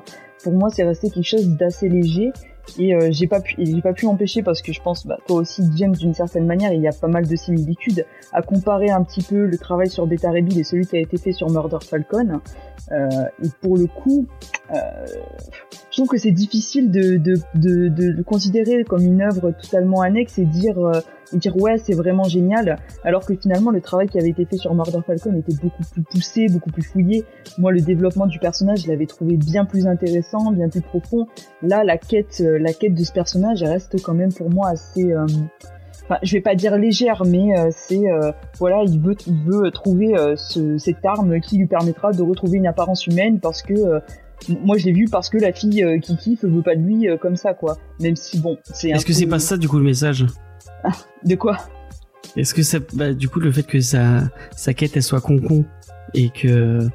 et que ouais ouais on peut on peut dire au final la, la quête elle est c'est un message elle, en elle fait. est, elle est Comme la, la- elle est con et finalement ça enfin ça en valait pas la peine et c'est un peu un peu ce que vous avez dit c'est sûr que que finalement mais euh, Ok. On a, j'ai, j'ai, j'ai, j'ai pas engueulé, mais j'ai demandé à Judas de pas spoiler euh, juste avant l'émission. Et Elena vient de complètement, euh, en- en- en- dans le plus grand de calme, elle est arrivée, elle a marché dans le paillasson de mon, euh, de mon- tu me couperas, tu couperas le, tu couperas ce, ce moment. Désolé, eh, pour une fois que c'est moi. Non, mais voilà. Enfin voilà. c'est comme ça que tu justifies. C'est comme ça que tu justifies. Il faut bien que je me trouve une excuse. T'es pardonné, bon, t'es voilà. pardonné. Je, je vais retomber, je retomber sur mes pattes en me disant que j'ai passé quand même un bon moment. J'ai trouvé, euh, euh, après moi voilà, ce que je- le scénario m'a pas particulièrement touché, m'a pas transcendé, mais par contre je dois reconnaître que toujours les dessins et particulièrement la couleur, euh, ça me plaît vraiment beaucoup. Euh, Enfin, la colorisation, elle est, elle est vraiment top. C'est toujours, c'est super éclatant, c'est super vivant. Moi, c'est chaque planche, je les ai trouvées, euh, je les ai trouvées très belles. Et euh, c'est aussi ce qui m'a plu, ce qui m'a plu dans ce titre, et qui m'a du coup un peu laissé euh, sur ma faim en termes de l'histoire, parce que pour moi finalement le scénario était pas forcément à la hauteur, euh, à la hauteur de ce que vendait le dessin. Et c'est peut-être 5 numéros, quoi. Il est, il est Hmm. bloqué par 5 numéros. Ouais, peut-être que c'est finalement beaucoup, un peu hein. court euh, pour euh, pour avoir un développement de personnage et euh, une sorte de quête quoi. Mm, mm, mm. Moi, je vais peut-être reprendre ce que disait euh, euh, dans sa vidéo. Euh, allez voir la chaîne de Beau Masque, elle est très bien. Euh, il avait un, euh, il avait une analogie qui était pas mal, qui disait que en fait, tu lis, pas trop trop de Marvel pour des combats grandioses et euh, euh, et super dynamiques. On allait plus vers le manga pour euh, pour ce genre de choses. Enfin, je pense au j'ai plein, il y a plein de, combats, euh, que ce soit dans DBZ, dans Naruto, ou même maintenant, en ce moment, je suis en train de reprendre My Hero Academia, et il y a des combats de My Hero Academia qui sont, super, qui sont ouf. Et, euh, et sais pas si j'ai des, souvenirs aussi marquants de combats dans euh, en comics. Je sais pas si euh, si Olivier, qui est très graphique, a, le, a le même sentiment. Ouais, je suis tout à fait d'accord. Mais avec Warren Johnson, complètement, il a réussi à, à, à pomper euh, ce, que, ce qui était bon en manga et ce qu'il ce qui se faisait bien en manga pour le, pour le retranscrire dans le comics. Et, euh, et euh, c'est pour ça que c'est c'était c'était déjà ouf dans euh, Wonder Woman Dead Earth. Et euh, je me souviens d'un d'un combat assez euh, dantesque avec euh, avec euh, Superman et, et, et, enfin une partie de Superman. Oh, si mais qu'est-ce qu'il était kiffant ce Euh, combat, t'as raison. Hein. Oh là là, foutait des claques. C'était ouf. Et là, là, mais même le début, le combat Fing Fa Foom qui débarque en slip et qui euh, et qui met des grosses droites à, à, à- c'était, c'est- il arrive à, à choper cette, ce, ce- cette kiffance et ce, ce, ce, ce- c'est vraiment du, du euh, ouais, je, je, je sais, je sais pas si j'aurais les mots euh, pour le mettre dessus, mais le, le graphisme, euh, c'est dynamique, ça en met pas, ça en met plein la gueule et, et, euh, et, et, et c'est pas très Ça a de la Et pourtant, patate. là, il arrive à le. Ouais, voilà. Il a un vrai sens du, du grand spectacle, en fait. Ouais, grave. Ouais, c'est vrai. Et c'est pas donné à tout le monde en comics. Euh, euh, vraiment, euh, c'est pas donné à tout le monde d'être un truc aussi grandiose. En, fait, moi, ce que j'ai, si je peux me permettre, ce que j'ai, trouvé, effectivement, ce qui m'a marqué chez lui, c'est que t'as, tout à fait raison. On, retrouve beaucoup de trucs de manga dans le dynamisme, mais là où le manga va décompresser sur plusieurs pages une séquence, lui, il va la ramener en une ou deux pages. Ce qui fait que du coup, il y a énormément d'impact euh, qui est ressenti à chaque page. Et ça, c'est déjà, je trouve, une, une- un des premiers trucs qui est assez intelligent parce que pas mal de dessinateurs qui, entre guillemets, essaient de singer le, le- le manga vont, vont essayer de faire le même type de découpage. Or là, il a pas la place pour le faire et il va à l'essentiel et du coup, tout est extrêmement impactant. Et puis pour le comparer à d'autres euh, d'autres dessinateurs aussi, comme par exemple Brian Hitch, qui euh, qui sait parfaitement aussi euh, découper des scènes d'action, ou Declan Chalvet aussi sur, euh, Moon Knight, qui avait fait des super séquences très bien découpées, chorégraphiées. Lui, il s'autorise une chose que eux ne s'autorisent pas, c'est de, de tirer un peu vers la caricature des personnages en fait. Les expressions faciales sont exagérées, les, les, les bras, les corps, les impacts, tout se déforme un peu. Il y a beaucoup de plans aussi où on a où il fait, il utilise la profondeur de champ pour faire que les points sont immenses, viennent comme si vous regardiez le truc en 3D. Et je pense que c'est ça aussi qui, qui sa patte et qui ajoute beaucoup plus d'impact que la plupart des comics, au, dire, au style plus réaliste, mais souvent plus figé en fait. Mm, mm, mm. Moi, ça me fait penser un peu à. et après, c'est peut-être deux trucs qu'on- qu'on- qui se ressemblent un peu. Merde, j'ai oublié son nom, euh, qui, qui était sur euh, Ghost Rider, euh, euh, Cosmic Ghost Rider. Euh, ah, sur Cosmic Ghost Rider? Ouais, et sur, sur un poster aussi chez, chez Paperback. Ah putain, comment il s'appelle Tabou.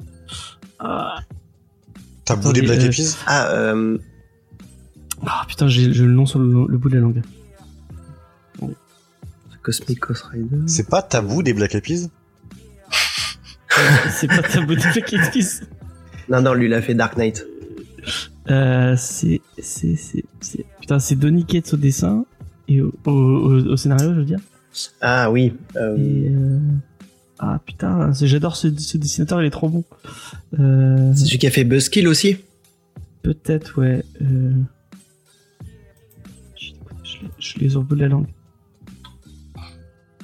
Euh, en attendant, pendant que je cherche, Judas, vas-y, on va unleash Oh. the- et c'est Dylan Burnett. Ok, donc du coup, bah, Voilà. moi, Beta Bill, déjà, je, je, je- je suis parti en étant un peu euh, dubitatif. Qu'est-ce que va pouvoir faire euh, Warren Johnson euh, au sein de la continuité Marvel, au sein d'events existants, avec que des personnages euh, vraiment très marginaux, ou genre en mode, c'est bon, ça, ça a pas beaucoup bougé, quoi. Donc, on, était complètement hors de question de refaire le coup d'éclat de Wonder Woman Dead Earth à base de prendre l'univers et faire, et faire tout ce qu'on veut avec.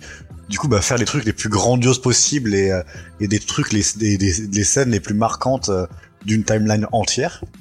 Là, ça allait pas du tout être le délire. Et au final, du coup, on a une histoire de qui est somme toute vraiment très classique. Enfin, dire, la thématique est ultra classique de base de, euh, bah voilà, genre un, un personnage qui qui genre qui est un peu discriminé, qui est qui reçoit un peu des moqueries, qui a pas confiance en lui euh, pour sur certains sur, certains aspects et qui veut du coup euh, changer euh, complètement, enfin devenir quelqu'un quelqu'un d'autre ou redevenir quelqu'un d'autre dans le dans le cas présent et qui du coup bah, va avoir toute une quête avec plein de plein de petits red flags qui arrivent petit à petit pour lui dire euh, eh c'est pas forcément ultra positif par rapport à toi-même ce que t'es en train de faire là. Genre et ça on le voit on le voit très euh, très très vite hein, même dans les dans l'issue numéro 1 bah, du coup, genre, il y a ce, il y a ce, il y a ce personnage qui est un de ces deux sidekicks après, qui est, euh, comment c'est, un gnome ou un truc comme ça, comment c'est C'est un troll. le troll. C'est Pip le troll qui, enfin, vient le voir euh, en mode euh, ah, euh, j'adore ce que tu fais, etc. Enfin, vraiment, enfin, genre euh, ah, genre j'aime beaucoup ce que t'es en fait et genre j'aimerais, enfin voilà, enfin m'inspirer de toi parce que vraiment, enfin t'es euh, t'es super tel que t'es quoi.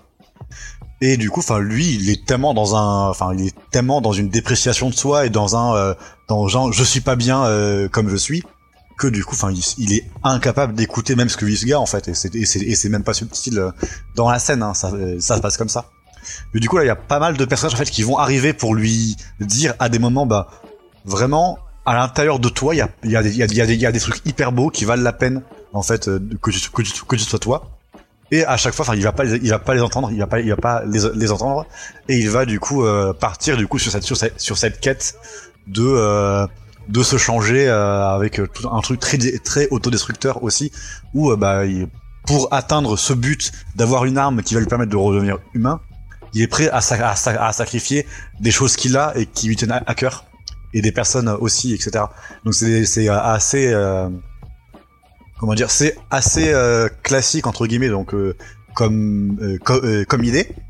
Sauf que bah moi je trouve une euh, une originalité et un intérêt dans sa fin parce que du coup c'est c'est pas du tout euh, enfin il y a il y a une nuance assez importante avec ce que traditionnellement on fait avec ce avec ce genre d'histoire et la case la case enfin la case finale en fait hein, le dessin de fin est d'un déchirant et d'un et d'un et d'un et d'une déprime absolue que pour moi ça vraiment ça, ça se rapproche un petit peu des euh, du euh, de la déprime qu'on peut avoir en terminant Extremity euh, une autre de ses œuvres. Et donc ouais enfin je vais pas vraiment enfin je vais pas vraiment rentrer dans le spécifique de ce qui fait qu'il y a qu'il y a deux éléments qui pour moi font prendre un sens qui est un peu subtil et un et assez intéressant à la à ce parti pris euh, d'histoire par rapport à Beta Ray Bill et qui me, me font euh, euh, mourir d'envie d'avoir une suite, mais je pense pas qu'on en aura. Euh, si, si je peux juste appuyer ton parallèle avec Extremity, il y a, il y a un personnage dans Extremity qui je trouve dans la mentalité ressemble beaucoup à Beta Ray Bill, c'est euh, Abba, le, le père de, Oui. de l'héroïne. Parce que euh, en fait on a l'impression, en tout cas on peut se demander si tous les deux ils se trompent pas de quête en fait. Ils sont animés par des, des pulsions très très profondes et ils ont pas de d'intellectualisation de leur quête. Ils, ils vont vers un objectif très viscéral tous les deux. Donc j'ai vraiment trouvé que ces deux personnages là, juste pour faire ce petit parallèle, ils, ils communiquaient beaucoup ensemble en fait.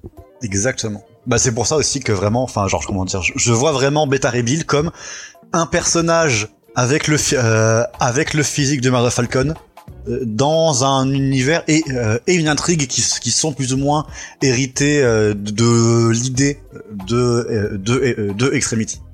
Hum, hum. Et c'est- pour ça que bah comme vous que comme vous disiez, moi je trouve ça entièrement logique de le mettre de le mettre sur ce personnage là quoi. Il est à la maison et il sait que en cinq volumes il va pouvoir faire un, tru- un truc qui est intéressant. Et clairement moi je trouve ça super intéressant. Et, et, et je suis tout à fait d'accord avec tout ce que vous dites, et, euh, euh, j'ajouterais en plus que c'est vraiment amb- ambitieux, parce que mine de rien, il a pas le personnage le plus... euh, pour lequel on peut avoir le plus d'empathie, ne serait-ce que parce que effectivement les expressions faciales sont limitées, c'est pas c'est pas un héros classique de Marvel. Euh, c'est effectivement euh, une chronique entre euh, réussite d'une quête et, et est-ce que ça va être un échec personnel ou pas. Et, et je trouve qu'en fait il, ne- il ne se facilite rien dans la narration parce que même les personnages secondaires sont intéressants et sont des, des, des indicateurs par rapport à, à, à Beta Bill, mais ce sont pas des personnages qui sont trop en contrepoint. C'est pas par exemple comme dans, dans certains, bah, quand par exemple dans Thor Ragnarok où on voit que le personnage, je parle du film, le personnage de Thor, il est quand même un peu tourné en dérision par les autres. Euh, donc il y a d'autres contrepoints qui se font, qui, qui font que même quand il est dans l'erreur, bah, ça reste un peu rigolo. Là pour le coup, on a on n'a pas cette idée-là en fait. On sent qu'il est il est seul maître à bord et, et on a vraiment ce sentiment que on a cette question tout le temps, c'est est-ce qu'il va vers l'erreur ou pas quoi. Donc moi j'ai trouvé ça euh, assez ambitieux, mais c'est vrai que le- la série a un petit côté, euh, j'allais dire euh, parfaite série B. C'est-à-dire que j'ai trouvé que euh, en fait par rapport à des ce qu'on nous vend être des gros blockbusters euh, de comics, d'events, etc. Bah en fait moi je le classerais en, en superbe ouais, série. B. C'est-à-dire que oui c'est pas l'histoire du siècle, c'est pas révolutionnaire.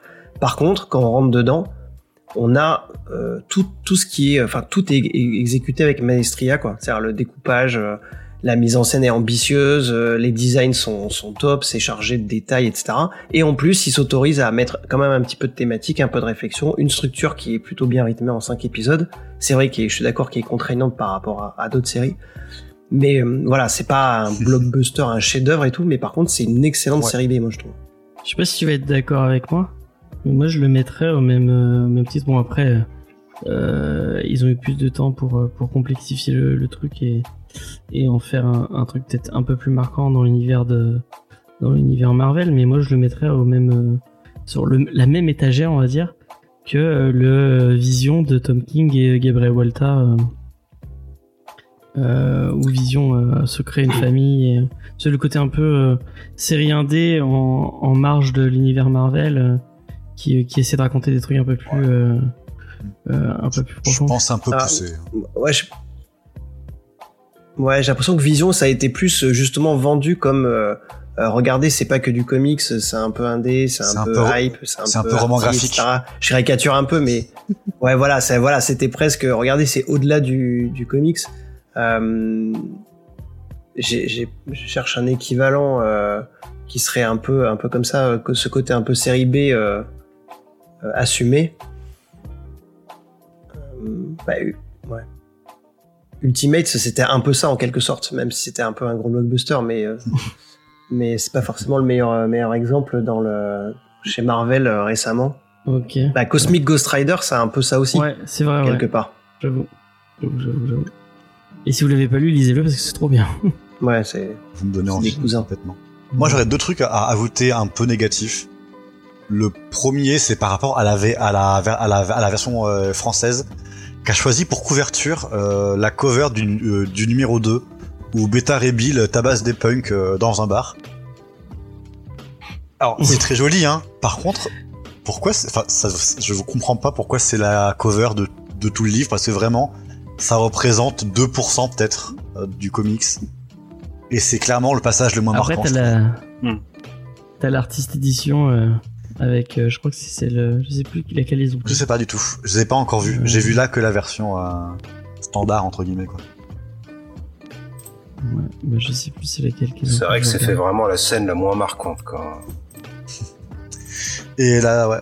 Et du coup là, moi le second truc. Mais je pense que c'est la plus la plus dynamique. Oui, ça c'est sûr.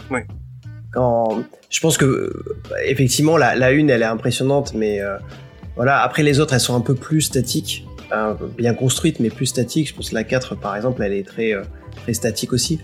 Et, et je, je pense que s'ils veulent le vendre sur le côté, regardez cet artiste qui a un style ultra dynamique avec euh, il y a même sur la cover les petits effets euh, de flou là qu'il fait quand il fait Ouais. du mouvement au niveau du bras et tout. Et je pense que c'est ça. En plus, elle est, elle est super bien construite. Hein, Ah oui, c'est mais, masterclass, euh, y a pas à dire. mais je, je pense que voilà, si on voulait vendre un peu le côté euh, euh, rock and roll, euh, je mets des justement comme tu disais des patates de forain et, euh, et, et c'est dynamique. C'est pas un mauvais choix. Après, je suis d'accord. Euh, c'est pas c'est pas cette cover qu'on pense par rapport à l'histoire qu'on va voir quoi. En tout cas, le côté épique en plus, euh, ça fait plus une couverture de Lobo qu'une une, une couverture de l'histoire qu'on va lire après quoi.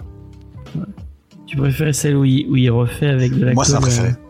euh, Ah ouais, enfin c'est ma, Ouais. c'est ma préférée celle-là. Cette cover là est trop bien. Ouais. Ça m'étonne tellement. Avec euh, tuto bricolage.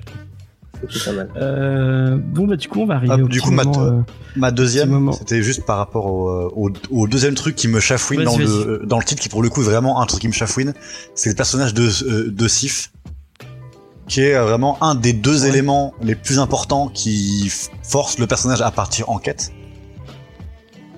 Et en fait, du coup, parce que, parce que bah, du coup, quand, quand du coup euh, il commence un peu à flirter, c'est euh, bah, du coup le moment où Sif euh, prend un peu de recul et par rapport à l'apparence de Beta Ray Bill et au fait qu'il peut pas devenir, enfin redevenir euh, humain ou adopter une apparence humaine qui stoppe un petit peu le moment euh, flirt. Euh, c'est cet événement-là qui va vraiment euh, décider le personnage à, à partir en quête. Ah moi c'est pas c'est pas ça que enfin, c'est qu'il enfin je sais pas si Est-ce qu'on ce- après est-ce qu'on mais- spoil la- le, le, le, le premier numéro Je sais pas, mais Non mais non mais moi je et est-ce que il s'arrête parce que bah, quand il est en cyborg il a pas de ah une question purement fi- euh, purement métabolistique du coup. Ah, Ah. Moi, moi, je l'ai vu comme ça. J'ai l'impression que c'était Moi, je Ah, l'ai moi, je l'ai, oh, non, c'était pas compris comme Psyf ça. qui l'envoyait valser parce Ah ouais que euh, il le- il l'a dégoûté quoi en fait pour moi. Ah ouais, ouais. Ah ouais. Je crois que c'est surtout que, oh, il me semble que dans le dialogue, elle, elle attend qu'il prenne, qu'il reprenne sa fait. forme, euh, Mhm. sa forme humanoïde, et c'est là où il lui dit qu'il peut pas en fait. Donc euh, pour Ah. elle, euh, c'est- c'était, euh, c'était prévu qu'il reprenne sa forme. Après, on peut, on peut ajouter une, euh, une blague zizi, hein, ça me dérange pas. D'accord. Bah, moi, je pensais qu'il avait pas de zizi et que, qu'il pouvait pas euh, aller plus loin, quoi. Mais euh, c'est peut-être, euh, c'est vrai que faire euh, avec une tête de cheval, c'est compliqué. Moi, j'ai juste une petite question, si vous permettez. Je voulais vous poser. Euh, Est-ce que vous avez eu cette sensation aussi que euh, ça faisait longtemps que j'avais pas vu, euh, pour ma part, un comics avec autant de cases par page? Ah oui.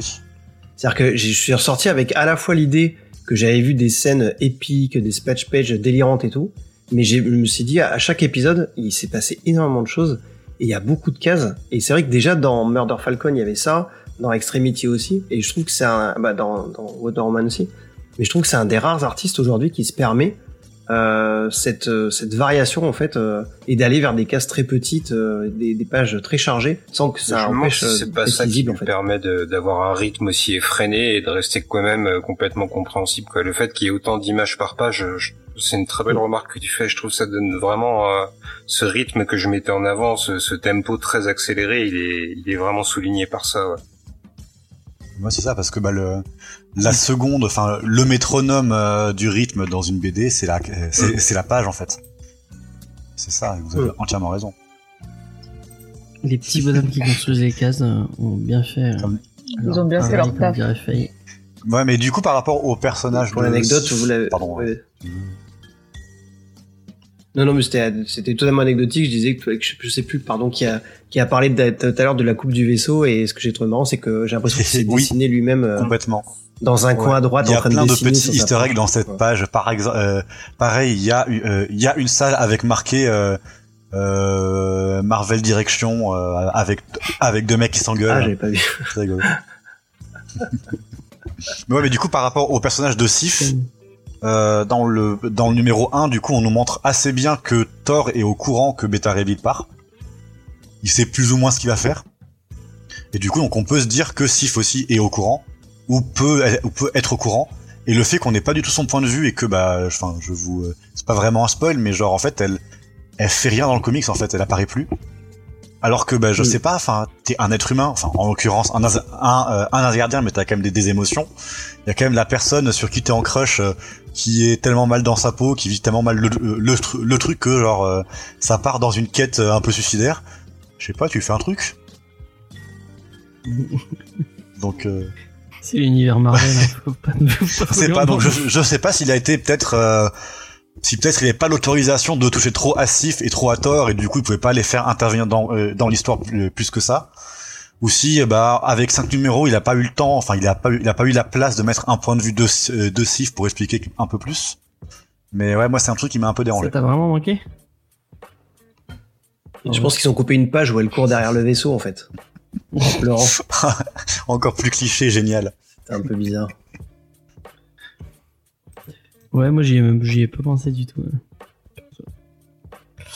Euh, du coup, on arrive enfin, ou je ne sais pas, au moment où on coupe le micro de Lena. De toute façon, il n'y a pas de Euh, mystère, hein, je t'ai déjà dit ce que. Non, non, tu l'as pas dit, moi j'ai, moi, j'ai Ah. pas retenu du tout. Euh, Judas, t'as retenu ce qu'avait dit euh, Lena euh, par rapport au coup de cœur ou, Euh, oui, mais j'ai une certaine pression de hiérarchique qui m'empêche de, de répondre en pleine conscience. Euh, on va demander à Olivier, est-ce que tu mettrais un coup de cœur sur ce, sur ce, sur ce, sur ce titre? Euh, oui, j'en mettrai une parce que, enfin, je mettrai, je mettrai un coup de cœur parce que la proposition graphique, elle est super originale, elle est, euh, elle est audacieuse dans le paysage de Marvel euh, actuel. Euh, et, et justement, je trouve que c'est un, même si l'expression est un peu galvaudée, mais je trouve que c'est un, moi, j'avais donné un peu l'impression de voir un petit comics un peu rock'n'roll dans un, entre 12 events euh, policés euh, et, des, et la plupart des séries Marvel, voilà, que j'ai du mal à suivre aujourd'hui, euh, qui sont euh, graphiquement parfois bien réalisées, mais pas forcément innovantes. Au moins celle-là, si elle est, elle a une proposition qui est à part et qui est ambitieuse. Donc ouais, je pense que sur le plan graphique, c'est un, c'est un coup de cœur. Ouais. Spike, pour ton premier comics. euh, Euh, bah, J'ai pas mal hésité, je t'avoue, euh, jusqu'au début de l'émission, je savais pas trop, mais je pense qu'au final, euh, Daniel Warren Johnson, il fait un pari, c'est de me proposer un personnage dont je me fichais complètement et de me le rendre attachant. Et je me suis fait la réflexion en finissant le comics que j'aimerais beaucoup revoir ce personnage à nouveau dans l'univers Marvel et peut-être dans des histoires plus sérieuses. Donc pour moi, le pari, il est réussi. Il m'a vendu une histoire avec en plus un petit peu de fond, malgré un peu de naïveté, faut le dire quand même. Et du coup, bah ouais, je lui mets un coup de cœur, mon premier coup de cœur. T'es pas obligé, tu sais, hein. Non, mais, mais j'ai envie, j'ai Non, mais passé je te un le bon dis au, moment. au cas C'était où un... tu craindrais les, les pressions de James. euh. Au cas où tu craindrais de ne pas être Ah j'ai- Il y a Faye qui me défendra, je pense. Mais pour ce coup-là, euh, c'est un coup de cœur en tout cas. Judas. Alors moi, Euh, tu vois, sur la, Euh, je me rappelle de la tier list euh, de la saison 5 et au fait que on avait mis euh, Wonder Woman Dead Earth en A et pas en S. Ben non. Et pour moi, euh, Beta Ray Bill, euh, ça peut pas être au même niveau ou au-dessus de Wonder Woman Dead Earth. Oui, c'est pas parce que tu mets des... on- tu mets pas de. Euh, bah, on sait pas Voilà. cœur. maintenant, tu, enfin, tu fais ce que tu veux avec cette information. J'ai adoré euh, le comics. Maintenant, je le mettrai. Je suis pas aussi euh, bouleversé euh, que pour la que pour mes autres lectures de Daniel Warren, de Daniel Warren Johnson. Même s'il y a des trucs extrêmement intéressants et que j'adore la fin. Et que je pense que je vais l'acheter. Par contre, euh, moi j'ai euh, renonce- moi j'ai lâché l'idée de le prendre en édition de luxe, un peu plus cher avec avec un cover variant, un truc comme ça. Je ne vais le prendre Et tu as, que tu as l'édition bout. normale. Donc, est-ce que pour toi ça veut dire que ce n'est pas un coup de cœur? Ça veut dire que tu es un traître déjà? Ce qui te t'enlève le droit de mettre un coup de cœur ou pas mettre coup de cœur. Bon bah pas de coup de cœur pour, euh, pour, euh, pour, euh, la personne que, que je pensais être Bah, un en- ami. Au lieu d'un coup de cœur, je t'ai mis un coup dans le cœur. Oh, c'est Voilà, beau. exactement. Euh, J'espère qu'en en, en échange, il va se grouiller d'écrire son scénario pour son JDR que j'ai vraiment envie de jouer.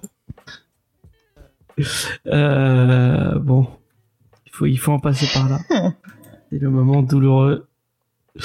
Euh, Léna, euh, Ouais. sache Oui.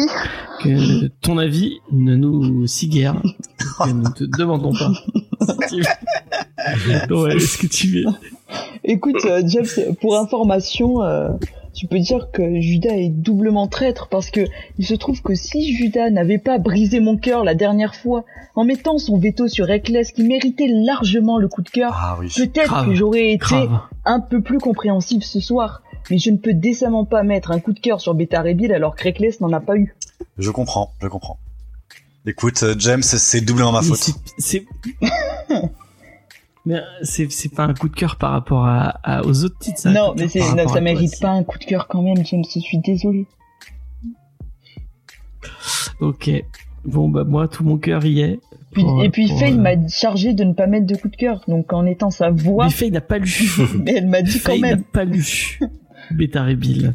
Donc elle, elle ne peut pas euh, donner son avis ou pas. Euh, donc euh, moi je- j'y mets un, un très beau coup de cœur. Euh, et, euh, et, euh, et je en même temps je, je suis triste d'avoir une équipe si nulle euh, autour de moi. Me dis pas si nul Merci, alors ah bah, je des mon gens- coup de cœur et va te faire voir.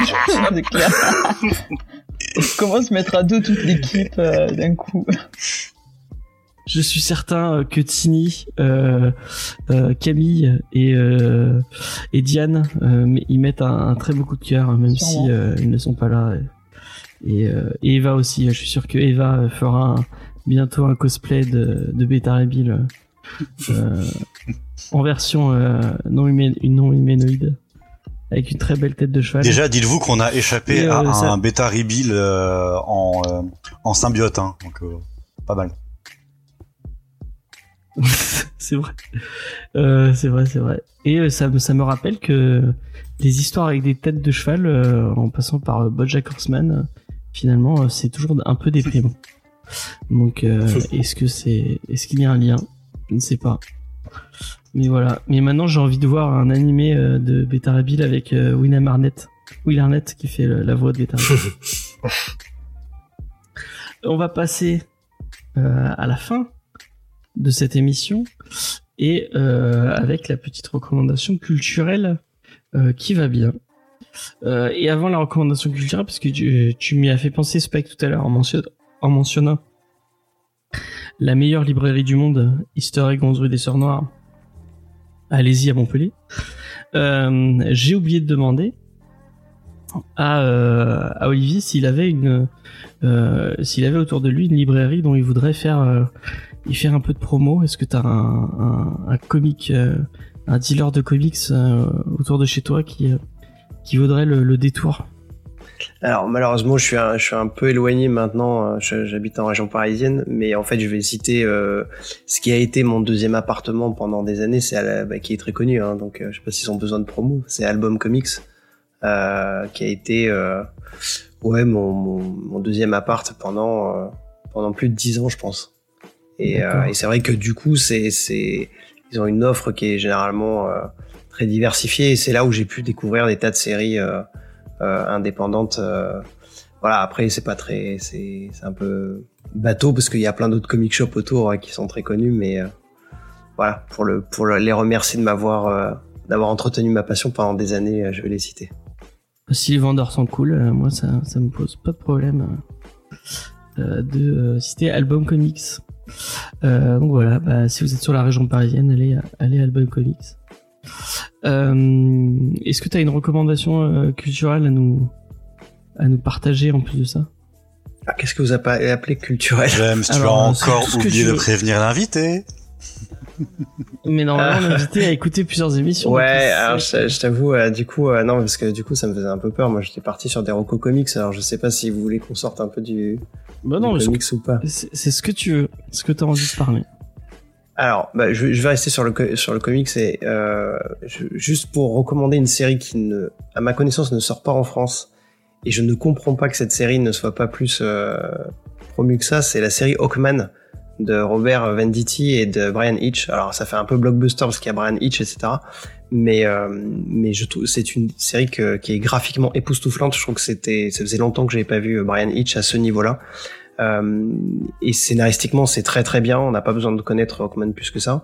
Et je trouve que c'est une série qui, euh, que DC a, a un peu laissé passer euh, tranquillement, alors que elle est, elle est, elle est vraiment d'un très très haut niveau. Et, euh, et en France, je n'ai pas entendu de, de sortie à annoncer. Et je trouve bien dommage parce que rien que visuellement, c'est euh, c'est vraiment une petite merveille quoi. Donc euh, voilà, c'est pas très indé, c'est pas très euh, hyper innovant graphiquement, mais je trouvais un peu injuste que cette série elle soit pas plus connue que ça. Quoi. Banditi, c'est pas celui qui a pris les euh, Green Lantern après. Si, tout à fait, ouais. Ok, ok, ok. Eh bah c'est plutôt, c'était plutôt cool. Euh, donc bah d'accord, bah, merci pour cette recommandation. Et euh, petit message à Urban, euh, publiez-nous ça en VF. On en parlera dans Comics Discovery. Spike. Ouais. Euh, J'ai une petite recommandation ciné. J'ai pas vu grand chose cette semaine, mais j'ai quand même pu revoir euh, Rashomon. Donc c'est un film de 1959, si je dis pas de conneries, de Akira Kurosawa. Alors c'est un film qui est vraiment euh, important dans l'histoire du cinéma parce que euh, en fait Kurosawa il s'amusait à expérimenter plein de choses autour de la narration dans son film. Donc pour vous planter le décor, c'est euh, pas très joyeux, c'est un viol et un meurtre à l'époque du Japon féodal et on va suivre le procès euh, qui va s'en suivre. On va voir le témoignage du tueur présumé, de la victime et de manière un peu plus mystique, enfin de manière un peu plus mystique de la victime, mais aussi euh, de, de la femme qui a été violée. Et donc en fait, on va voir que ces trois témoignages vont se contredire. La vérité, en fait, elle est toujours subjective dans le film. Il n'y a pas de vérité dans le passé, en fait. La vérité, elle est que dans le présent, et le passé, c'est toujours la vision subjective des personnages. Donc si vous êtes curieux de cinéma un peu ancien, des films qui ont fondé des choses en termes de narration, je vous recommande Rash- Rashomon de Akira Kurosawa. D'accord, d'accord. Je vais enchaîner. Euh, euh, si euh, parce que tu parles de Kurosawa, donc moi j'ai un manga à vous, à vous conseiller. Euh, j'ai repris ma lecture de d'un manga. Alors si vous aimez les amitiés viriles pas du tout crypto gay. Et euh, si vous aimez les, les grosses motos et les gens qui se mettent des grosses patates de forain dans la tronche, mais c'est parce qu'ils s'aiment et c'est pas c'est pour se guérir. Euh, Il y, a, il y a clairement un- il y a un vrai il y a vraiment un, un dialogue à un moment où le mec il y arrive et lui dit je vais te péter la gueule mais c'est pour te soigner.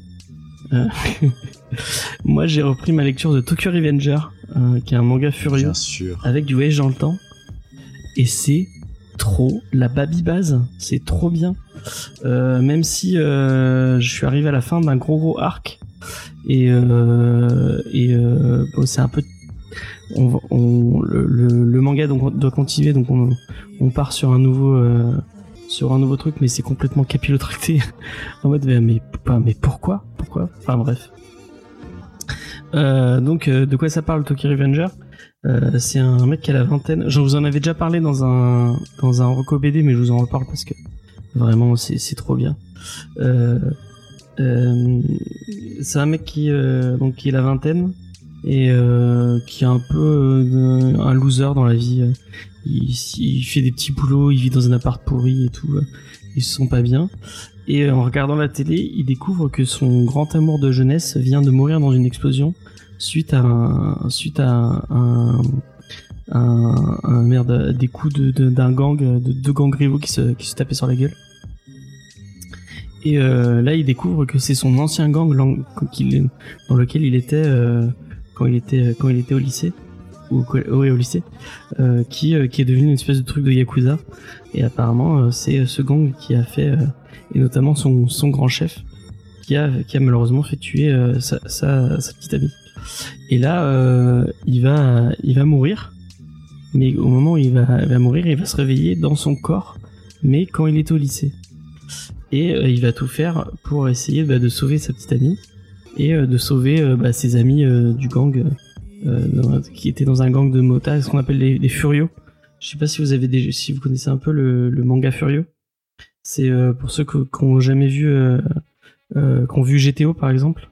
c'est le gang dans lequel le, héros est.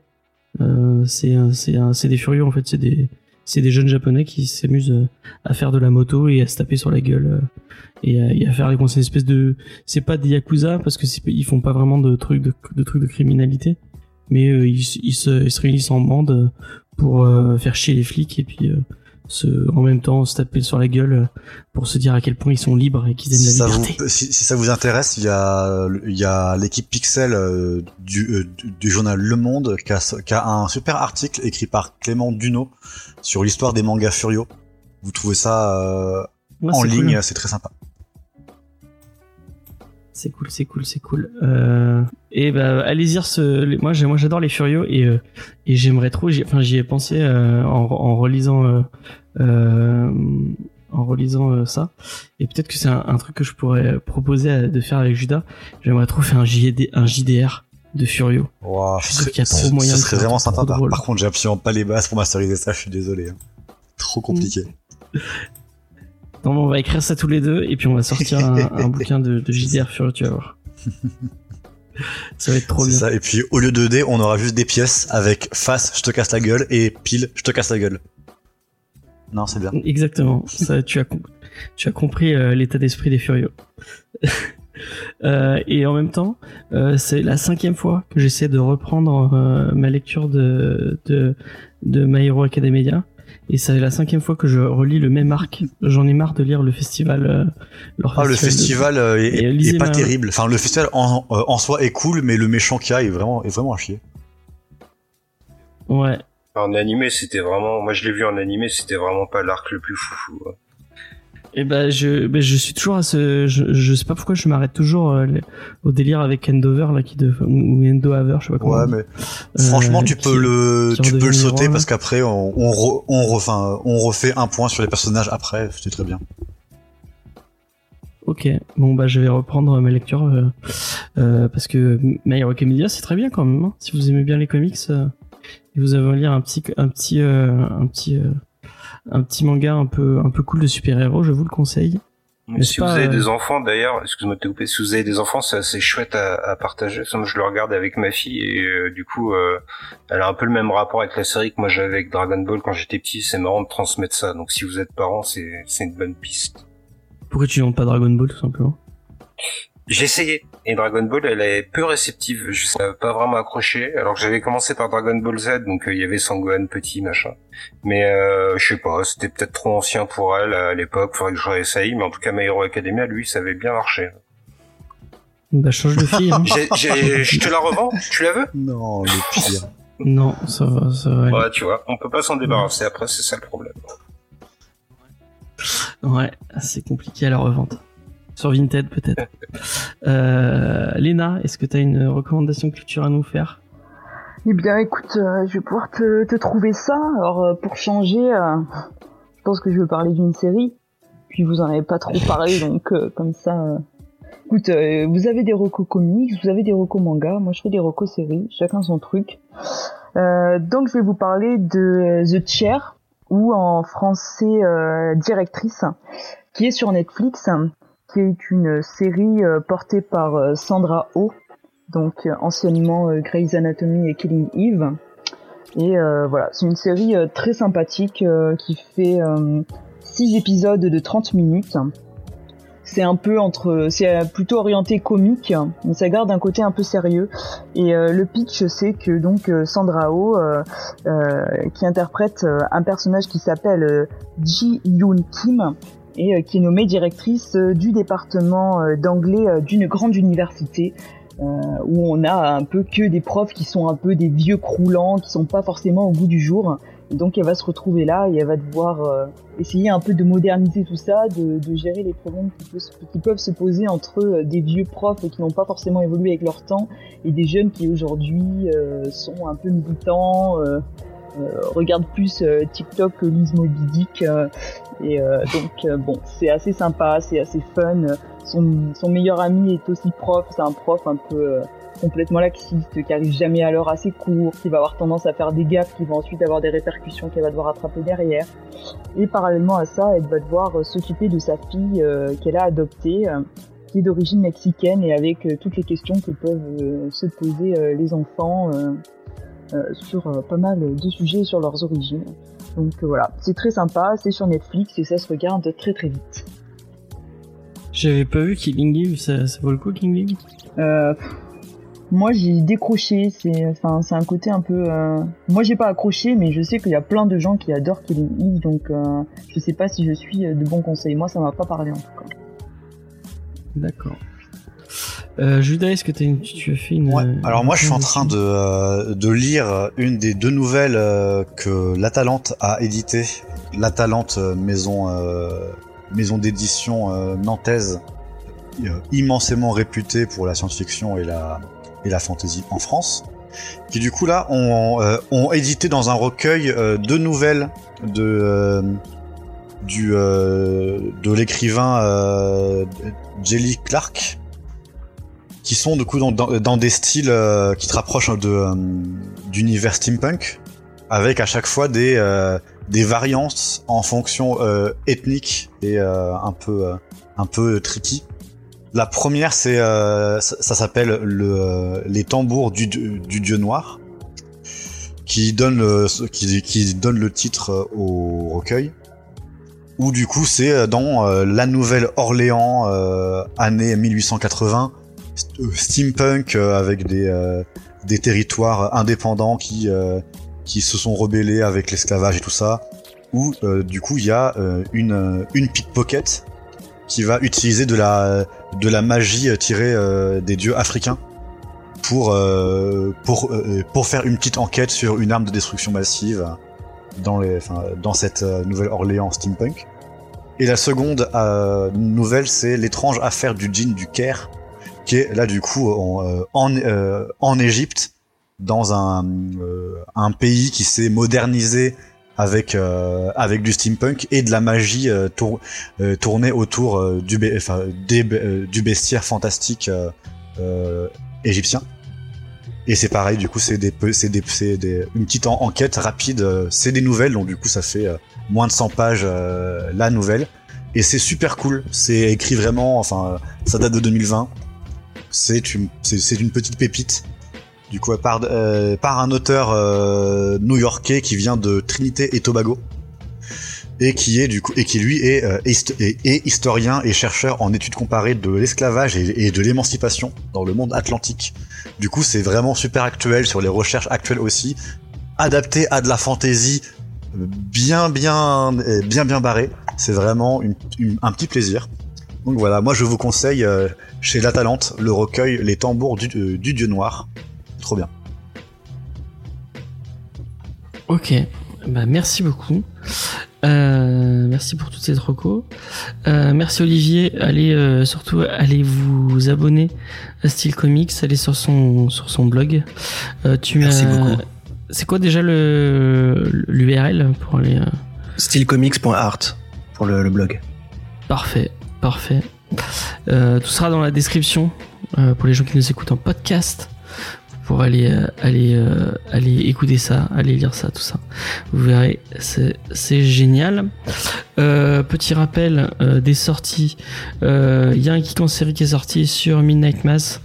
Euh, si vous aimez les bouquins, enfin les, les séries de Mike Flanagan, si vous aimez l'horreur teintée de drame ou le drame teinté d'horreur, euh, allez-y. Euh, sachant bien. que euh, Hunting of Hill House et euh, Hunting of Bly Manor font partie, je pense, de mes séries préférées de tous les temps.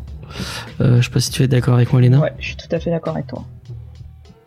Ouais. Et on a fait deux émissions dessus, et une avec Noémie de chez Easter Egg, 11 rue des Sœurs Noires. Allez l'écouter, elle est très bien. Euh, vendredi, euh, il y a l'émission sur Dune, euh, donc les, le, le, le- le premier, les premières adaptations de On a supprimé les rushs. Euh, je sais plus si c'est 20h ou 21h. On, vous- dira, vous verrez ça sur les réseaux Ouais, et sociaux. du coup, c'est sur Twitch. Euh, su- c'est ça. c'est sur Twitch, ouais, ce sera en live sur Twitch, ouais.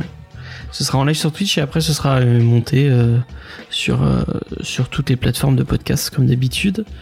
Euh, parce que les on, les les, les euh, on a supprimé les rushs sont en live à partir de maintenant. On, a- on, on trouve que le l'exercice est sympa, donc on, on s'essaie on s'essaie en live. On avait déjà fait tous les Freddy euh, en live. Euh, donc vous aurez euh, l'épisode sur donc le David Lynch et puis après vous aurez l'épisode sur Villeneuve, enfin le, Dune de Villeneuve. Et après comme promis on s'attaquera à un autre grand méchant de l'histoire du cinéma. Je ne vous en dis pas trop. Dimanche, ouais c'est dimanche on a dit hein, Léna, Non, samedi, non le Ah, retour. ou- de- Non, non, pas samedi. Samedi. Parce que di- Enfin, samedi, parce que dimanche, on... je sais pas. Je pense qu'on s- on sera pas. Ah oui c'est vrai. C'est vrai, c'est vrai, c'est vrai. Donc, euh, Euh, samedi. Samedi soir. Donc samedi soir, le retour des, du homard et le retour de Lena. Ouais, voilà. De Lena qui va chanter le générique. Ah ouais, je vais m'entraîner toute la de- semaine pour ça. J'espère, j'espère. Sinon tu es viré. Donc on regarde Newport Beach en direct avec vous euh, pour préparer le, geek en série euh, ensemble.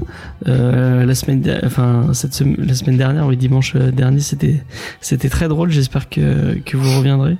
On, a beaucoup ri et en plus je me suis fait engueuler en direct, donc c'est parfait. Donc si vous aimez regarder des trucs en direct avec nous, bah, venez sur Twitch, euh, euh, follow, euh, follow la chaîne, sachant que ce sera dispo que sur Twitch et on ce sera pas dispo ailleurs, donc ce sera en live et puis et puis c'est tout, comme dirait comme dirait l'autre. Euh, et euh, la semaine prochaine, euh, on va parler de Jason Fabok et de Jeff Jones puisque on va parler de Free Joker, les trois Jokers. J'espère que que ce sera sympa. Il y aura Mills de la cave du Mills en invité. Et, voilà, j'ai fait un peu le tour. Olivier, tu, tu reviens quand tu veux, avec, euh, Avec- avec plaisir. Merci, avec grand plaisir. C'était vraiment, vraiment cool. Et bah le plaisir était partagé parce que c'était vraiment très intéressant. Euh, on va faire un petit raid comme d'habitude avant de partir. Euh, qui c'est qui stream? Il y a qui Il y a Elki qui stream? On va vous enrichir Elki. Euh... Est-ce que je peux juste faire? Non. Moi je veux ça. Hop. Voilà. Je vous, je vais, vous- on va vous envoyer chez Elki. On vous fait des bisous. On vous dit euh, à la semaine prochaine. Euh, et puis, euh, et puis, puis c'est tout. Euh, merci beaucoup de nous avoir suivis. Allez, bye. Passez une bonne soirée. Merci, Bonne soirée. salut. Merci, bonne soirée.